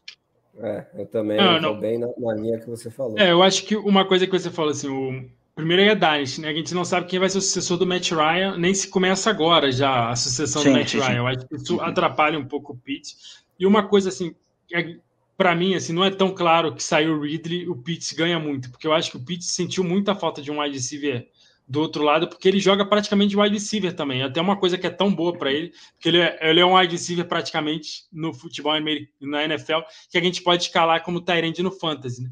Só que ele acabava sendo marcado sempre pela melhor, é, pelo melhor defensor do time adversário e atrapalhava muito ele, principalmente no primeiro ano. Ele vai evoluir esse ano vai ter mais facilidade para isso, mas eu acho que vai depender muito do que, que a Atlanta vai fazer na free agent. Eu falei brincando que claro. eles vão. Sempre tem uma forma, forminha de pegar um wide receiver no desespero. Não sei como é que a Atlanta vê essa temporada, né? Agora sem o Ridley, se eles vão para um tanque bizarro, se eles vão, vão é, mandar o Matt Ryan é para algum lugar. abriu também, né? Agora sim, o é, não, ficou bem aberto. Até é. o próprio Saints também, que. Eu acho que é, é, a divisão mais aberta, assim. O uhum. Matt Ryan é o melhor QB da, da divisão. Assim, não tem. O famoso é, quem diria. Eu acho que, nem, acho que não tem é. nem muita discussão se a gente fala, for analisar, porque é o Caio.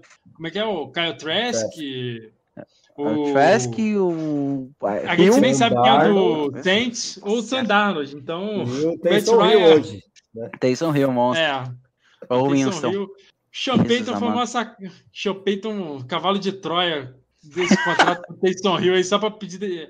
Era pro... é, Tay... Sean Payton que tinha que pagar esse contrato do Taysom Hill até o final agora. Esse contrato é bizarríssimo, é Não, fora que eles estão com cap tranquilo, né? Só menos 70 é. milhões. É. Cap é detalhe hoje em dia, né? Não, cap é... já dizia o Saints, né? Cap é psicológico. Esse contrato do Taysom Hill é a maior prova da teoria de conspiração de que o Taysom Hill é filho do Sean Payton. É, é, ele deu esse contrato, foi embora. O futuro do meu filho antes de me aposentar. Vou fazer esse contrato. Não, isso aí parecia, parece até time de futebol brasileiro. Assim, o presidente está no último ano de contrato, ele faz um contrato bizonho, assim, com um jogador nada a ver, para deixar para o próximo cara assim, assumir e foda-se. E não tem justificativa ah. esse contrato. Só não é, é pior é que o William Thomas com três anos. É. Bom, eu quero fazer uma pequena errata que eu falei que o Farmers estava no meu top 4 ali, no meu ranking, mas não, ele está no top 6, porque eu acho que o top 5 é quase unânime, né?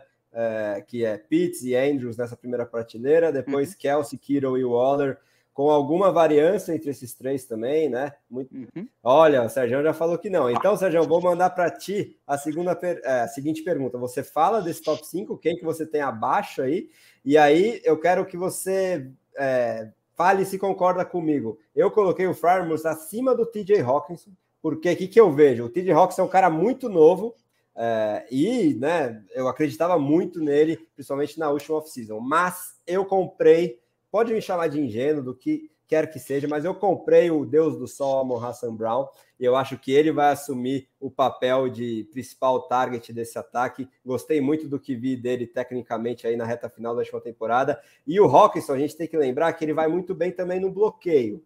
Então, eu não sei se ele vai ter esse volume todo para ser Tyrene top 5 para o Fantasy. Eu acredito que top 10 sim, mas eu vejo um, um é, upside maior no Frymouth, porque ele já teve um ano de calor, uma coisa muito rara para Tyrens, muito bom, e a gente vê o Juju Smith-Schuster não ficando, é, e um ataque que eu acho que tende a melhorar com o novo quarterback, porque a carcaça do Big Ben Roethlisberger a gente viu que foi nessa última temporada.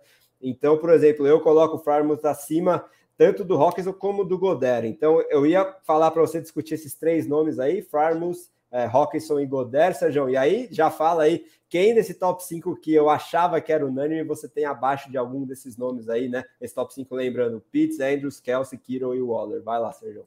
Como eu falei quando eu estava falando do Renfro, eu acho que o Waller ele não fica lá em cima porque eu defendo essa ideia de que um vai comer o outro, vai atrapalhar muito o outro no fantasy dessa temporada.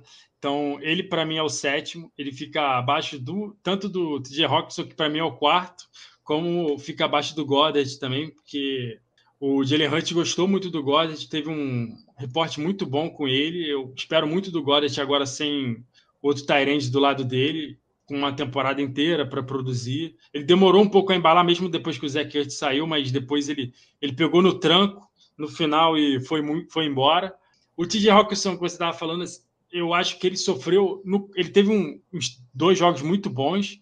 Eu lembro até que a gente chegou a discutir: ah, agora ele está acima do George Kittle. Aí depois o, o, time adversário simplesmente esqueceu de marcar todo mundo, ficava só no TJ Hawkinson e atrapalhou muito ele. Depois ele teve muita lesão. Eu acho que o Amon St. Brown vai acabar livrando um pouco o TJ Hawkinson e o TJ Hawkinson vai conseguir produzir. Então, eu gosto muito de Roxon, por isso ele é o quarto para mim. Ele é muito novo. É uma coisa que o Daniel Waller também sofre um pouco, porque ele já tem um pouco de vivência na NFL, né? ele já é um pouco mais velho, então eu acho que ele pode perder um pouco de valor por conta disso. O Pat Frymouth é uma coisa que é um problema que eu tenho com acho que todos os jogadores do Pittsburgh Steelers. É, eu estou muito com medo, o Derek já fez um não ali. É, eu estou com muito medo do que, que vai ser o ataque do Pittsburgh Steelers agora não sei quem vai ser o QB, eu não sei o que vai acontecer, ainda está numa fase que é o Mason Rudolph. Eu já passei com um ano de Mason Rudolph na minha vida, não quero isso para ninguém mais. Então, e não torce. é, não, o Mason Rudolph é um desastre total e a alternativa dele atualmente é o Dwayne Haskins. Então é, a situação é bem difícil. Eu acho que o Pittsburgh Steelers vai mudar, vai pegar alguém, nem que seja o Small Hands, Kenny Pickett lá com Baby Hands, é, Kenny Prickett, alguma coisa assim no draft, ou vai trocar por alguém, quem sabe outro, outro time que pode pegar o Carson Wentz. Eu acredito. Vamos dar um trade acho que no draft.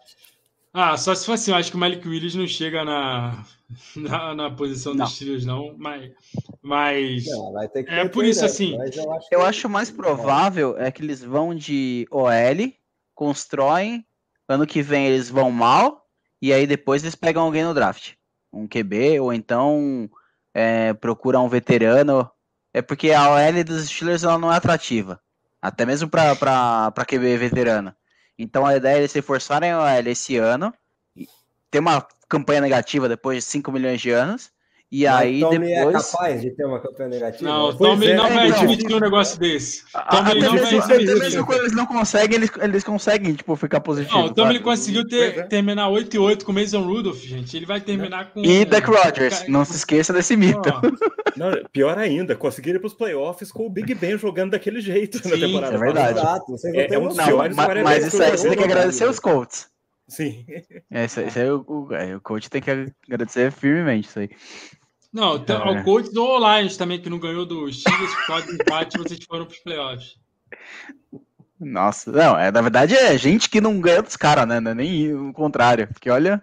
Mas quando Jesus teve o um empate, eu pensei, o coach vai ser eliminado por causa desse empate. E, óbvio, outros fatores também entraram em conta, mas o empate tirou o coach dos playoffs. É, mas acho que Boa. na questão do, do, do Fairmouth é, é justamente essa esse questão do QB. Se for um QB, é, tipo, mais veterano, melhor, alguma coisa assim, eu acho que ele deve dar um salto gigante, assim. Se não for o caso, eu acho que ele deve dar um salto, mas um salto, assim, tipo, quase um salto de lado. Ele deve manter mais ou menos o que ele fez essa temporada e melhorar um pouquinho. É, quem, deve, quem deve sofrer mais com isso mesmo é, vai ser o Claypool, que é muito dependente de big play. Eu acho que a questão do QB respinga mais no Claypool do que propriamente no Diontai, que tem é, praticamente todos os target shares do, do, do ataque, nem que seja para passo de meia jarda, mas para PPR estamos aí. Ou então o, o Farmer. É, mas Porque, mas o Claypool só pode melhorar, né? Porque o Big Ben não lançava mais que 5 jardas. Ah, não, é, exatamente. Exato. Mas o passou é de, passou de 10 e o pessoal já estava comemorando como se fosse touchdown.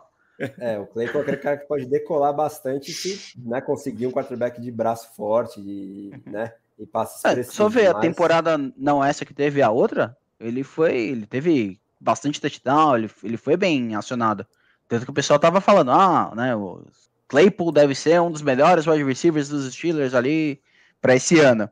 E não foi o caso porque não teve big play. É, e retrocedeu até... a quantidade de touchdown dele, né? Que ele tinha 7, se não me engano, 7 ou 8. Não, Sim, teve bastante 2020, né?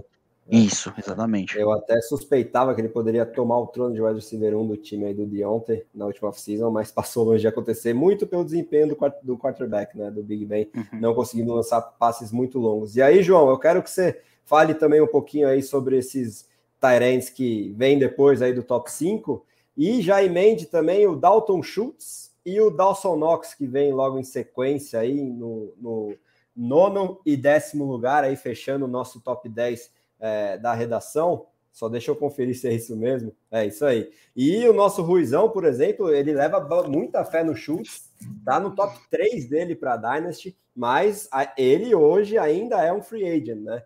É, tudo indica que vai receber a tag até a próxima tarde de terça-feira, mas enfim, comenta também aí sobre o Schultz e o Knox e o que você quiser sobre esses outros aí que vem depois do top 5 e se você concorda que o top 5 é aquele mesmo. É, eu concordo que o top 5 é esse mesmo, acho que a nossa divisão de prateleiras aqui está perfeita. E, e, acho que o nosso top 10 está perfeito também. Eu não consigo imaginar ninguém, nenhum outro jogador entrando nele. Talvez se o Trey McBride cair no, nos Chargers, seja uma possibilidade. Esse é um cara Mas que por... eu tô de olho em vários look drafts, viu? Não fala muito alto o nome dele. Mas por enquanto eu acho que é isso mesmo. É, eu, eu discordo da, da maioria aqui da, da redação, que eu acho, eu prefiro o Dawson Knox ao Dalton Schultz, por, como jogador eu mesmo. Também. É um, um, jogador mais atlético também, e o atleticismo é muito importante para Tyrande. As duas posições que eu considero mais importantes, o atleticismo é running back e Tyrande. E eu acho o Knox um prospecto mais, melhor no geral, e ele tem tido uma boa carreira na, na NFL. O Schultz também, e, e claro, essa franchise tag no, no Schultz vai ser uma grande prova de que os Cowboys amam ele. É. E isso é muito importante. E aí, falando é... em atleticismo, João, se a gente vir o Mike Gesicki mudando de, de destino, indo para o Chargers, por exemplo, aí você acha que ele pode subir Sim. aí no ranking? Sim, eu acho que poderia, mas também já parece que é quase certo que ele é. vai receber a franchise tag no, nos Dolphins, né? Sim. É, e lá eu, para mim, todos os jogadores dos Dolphins caem muito no, no ranking porque eu não confio no Tua. Eu não acho que ele vai conseguir sustentar muita produção de fantasy. É, para mim é o mesmo caso do, do Noah Fent. Eu acho que o, a questão quarterback ali atrapalha demais o Noah Fent. E, e, a divisão também, né? Porque eles têm o Albert Soul lá, que é um, que é um talento excelente também. Talvez até. Noah Fent eu já nível. desisti já. Vou te falar a verdade. Vou falar a verdade. Já não tenho mais nenhuma vontade de pegar Noah Fent nem, nem em redraft. Eu já eu acreditei, agora é, já posso me arrepender depois, mas prefiro me arrepender com ele fora do meu time. É, no Afente é o cara complicado. E aí, é, para destacar alguns outros nomes, acho que para a gente fechar também, os dois que fecham o top 15 são dos dois lados do espectro, né? O Coke Match em 14, né? Muito jovem, é um cara que eu, eu acho que vale a aposta. Eu gostei da reta final de temporada dele em 2021 e abrindo targets, queira ou não, com a saída do Allen Robinson e a melhora esperada desse ataque, eu acho que é um cara que pode render bem. E o Zach Ertz, que a gente acho que, em geral, tem a impressão que é mais veterano do que é, né? Ele é mais novo que o Kelsey, por exemplo.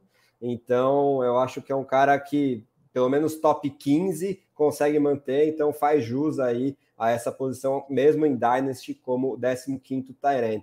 Uh, e aí, não sei se vocês querem mencionar mais algum jogador aí, antes da gente partir para o encerramento entre os Tyrants. O que, que, vocês acham, galera?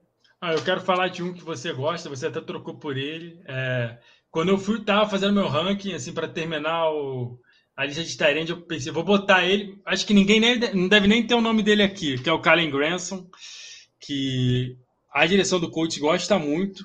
Eu não entendi porque que ele não foi muito usado ano passado, mesmo sendo Tyrande, ele foi esquecido. Até falei no, é, no, na época pré-draft com a gente, na, na, época de draft de redraft, né? Eu estava falando que eu achava que ele ia ser o segundo melhor da classe para a primeira temporada, porque eu esperava o coach desenvolvê-lo muito no jogo, não aconteceu, mas agora sem Tyrande, eu ainda acho que ele não vai ser o Tyrande 1, acho que o coach vai atrás de um o Zach Ertz, alguém que sobrar aí, mas eu acho que o Kylen Granson vai ganhar muito volume. Mais para frente, eu acho que ele vai ser o de um do time. Eu, ele produziu bastante em pré-temporada, mostrou muito em treino, tanto que eu tenho ele em todas as dinastias que eu jogo. Então, muito, eu tenho muita esperança com o Kylen Granson. Boa. E é um jogador que você pode pegar de graça, né? Se bobear, ele tá até na free, é, livre lá no, nas suas ligas. Eu peguei todos eles assim. Exatamente, né? E nessa trade aí que eu já mencionei que eu fiz hoje, essa 1.13 que veio no pacote, eu tô esperando muito que seja o Trey McBride aí, que o João já citou, mas a gente vai falar bastante sobre é, rookies daqui para frente nas próximas lives, nos próximos conteúdos que vão sair no site, então fiquem de olho nas redes sociais é, do BRFF. Bom, vou agradecer demais aí os meus companheiros. Ah, deixa eu só. Não, se, nem, se nenhum deles quiser falar outro nome, um nome, o segundo Anisha também, que eu acho que vai produzir muito essa temporada já. É, acima do Karen Granson, eu falei o Karen Granson porque sou clubista, é o Brevin Jordan, do Houston.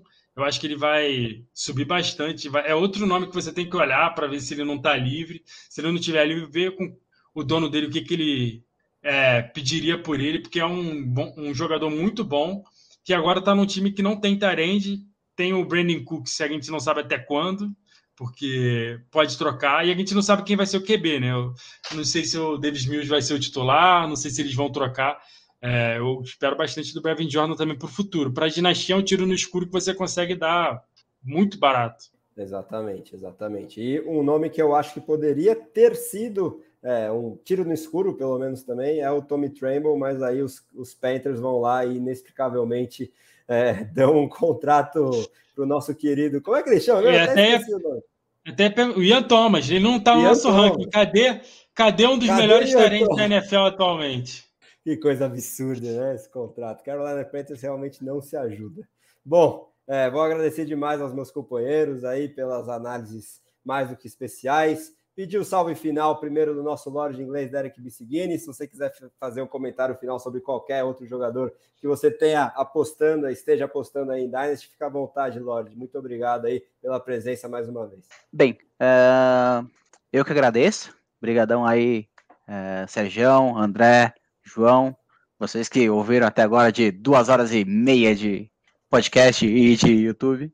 É, acho que o último nome, assim, não tão falado, talvez o, o, o, Logan Thomas, é de se prestar atenção de novo, né, ele se machucando mais no finalzinho, né, mas é um nome interessante. E também de wide receiver Nico Collins, justamente toda essa questão aí do, do, do Brandon Cooks, o que, que vai acontecer, quem vai ser o Tyrande e tal, é um nome interessante, assim, para ficar de olho, pode ser o wide receiver 2, do pouco que entrou, jogou bem, até, tendência a ter mais volume. E eu acho que é isso aí.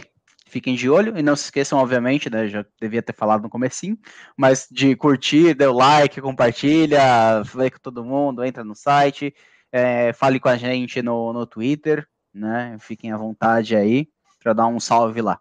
Muito obrigado, galera. Boa, Tamo junto. Agora, pedir o salve final do João para ele dar um pitaquinho sobre o Combine, né? Ele que é nosso especialista em prospectar jogadores.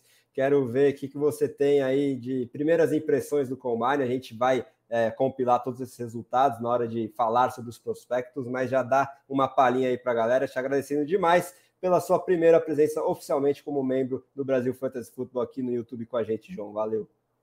Eu que agradeço, cara. É, do Combine, falando aqui rapidamente, eu fiquei muito surpreso com a atuação dos running backs.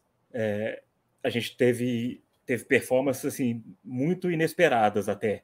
O, o Bruce Hall se, se confirmou aí como o principal prospecto dessa classe. E, e assim, passar o carro na frente dos bois já, tá, já é para mim uma escolha de primeiro round em draft de startup para esse ano.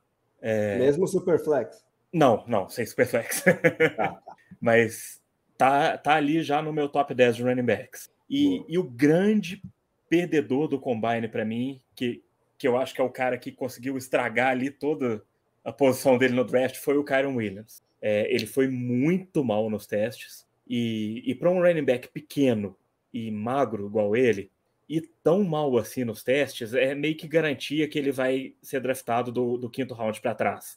E, e aí a carreira dele já não, não, não promete muita coisa, a não ser que ele seja um outlier gigantesco. E, bom, E com esse comentário ruim, eu encerro minha participação e mando um grande abraço para todos vocês. Pick 1 Superflex é o Malik Willis, João? Em, em Rookie Draft? É. Não, para mim é. é. o Brice Hall mesmo em Superflex. Ah, é? ah pensei que tava, é. tinha falado que não era. É, não, não. ele, tá ele não é do Bruce Hall de top 5. Sim, é, não, eu, eu tava colocando o Bruce Hall no primeiro round de draft inicial, não sendo Superflex, hum. não só de Rook. É, mas em Rook ah, tá ele, é, ele é meu 101 em qualquer formato. Boa. Vamos discutir muito isso ainda. Tem wide receivers muito interessantes também que podem aí aparecer como 101, além dos quarterbacks que não tem nenhum ah, é, é nenhuma barbada né, entre os signal callers, diferente do que foi Trevor Lawrence, né? Todos os que saíram ali é, no top 10 do NFL Draft na última temporada. Então, o papo de draft está apenas começando aqui no BRFF. Ou não é, meu grande amigo Sérgio Luiz? Quero o seu salve final aí para a galera. Você que está prestes a ser papai, que, que você mais gostou aí do nosso papo de hoje? Se você quiser destacar mais um ou dois jogadores, fica à vontade. Muito obrigado aí de novo pela presença. Nada, agradecer só o pessoal que está acompanhando. Dar de novo boas-vindas ao João aí, que já era nosso integrante, sem ser nosso integrante, né? Participou várias vezes aqui com a gente. Gente boa demais. Boa sorte lá para ele no, no, com as empreitadas paralelas dele, como futebol americano de verdade, né? Não fantasia. E mandar também deixar um recado aqui, eu acho que em nome de todo mundo aqui do BRFF, né? Lá para o Ruizão e para a esposa dele. Não sei se eles estão vendo a gente, se eles vão ouvir, mas todo mundo torcendo muito para a melhora dela. É, tem que explorar bastante o Rui mesmo, agora não pode mais nem sair da cama, tem que deixar o Rui fazer tudo e tem que falar para o Rui aprender a cozinhar, que ele não sabe fazer nenhum arroz, hein, gente? Denúncia ao Rui, o Rui programa tudo, só não pede para ele programar o fogão de casa, que o Rui tem até alergia de chegar nele. Aí sim, Sérgio. Expondo o nosso editor-chefe, denúncia ao vivo, mas brincadeiras à parte, né? Estendo os votos de melhoras é, cada vez mais rápidas aí para Camila, nossa primeira dama do BRFF. Então, galera, é, muito obrigado a todo mundo que acompanhou aí, mais de duas horas e meia de muito conteúdo de primeira qualidade sobre fantasy. Está apenas começando a Dynasty Season. Fiquem de olho nas nossas redes sociais, no site, aqui no YouTube, porque o conteúdo só vai aumentar daqui até o final de abril, quando o NFL Draft é, estará em vigor e a Free Agency vai esquentar bastante agora em março também. A gente vai repercutir todos os novos destinos ou os jogadores que permanecerem nos times que estão agora. É isso aí, galera. Grande abraço e até a próxima.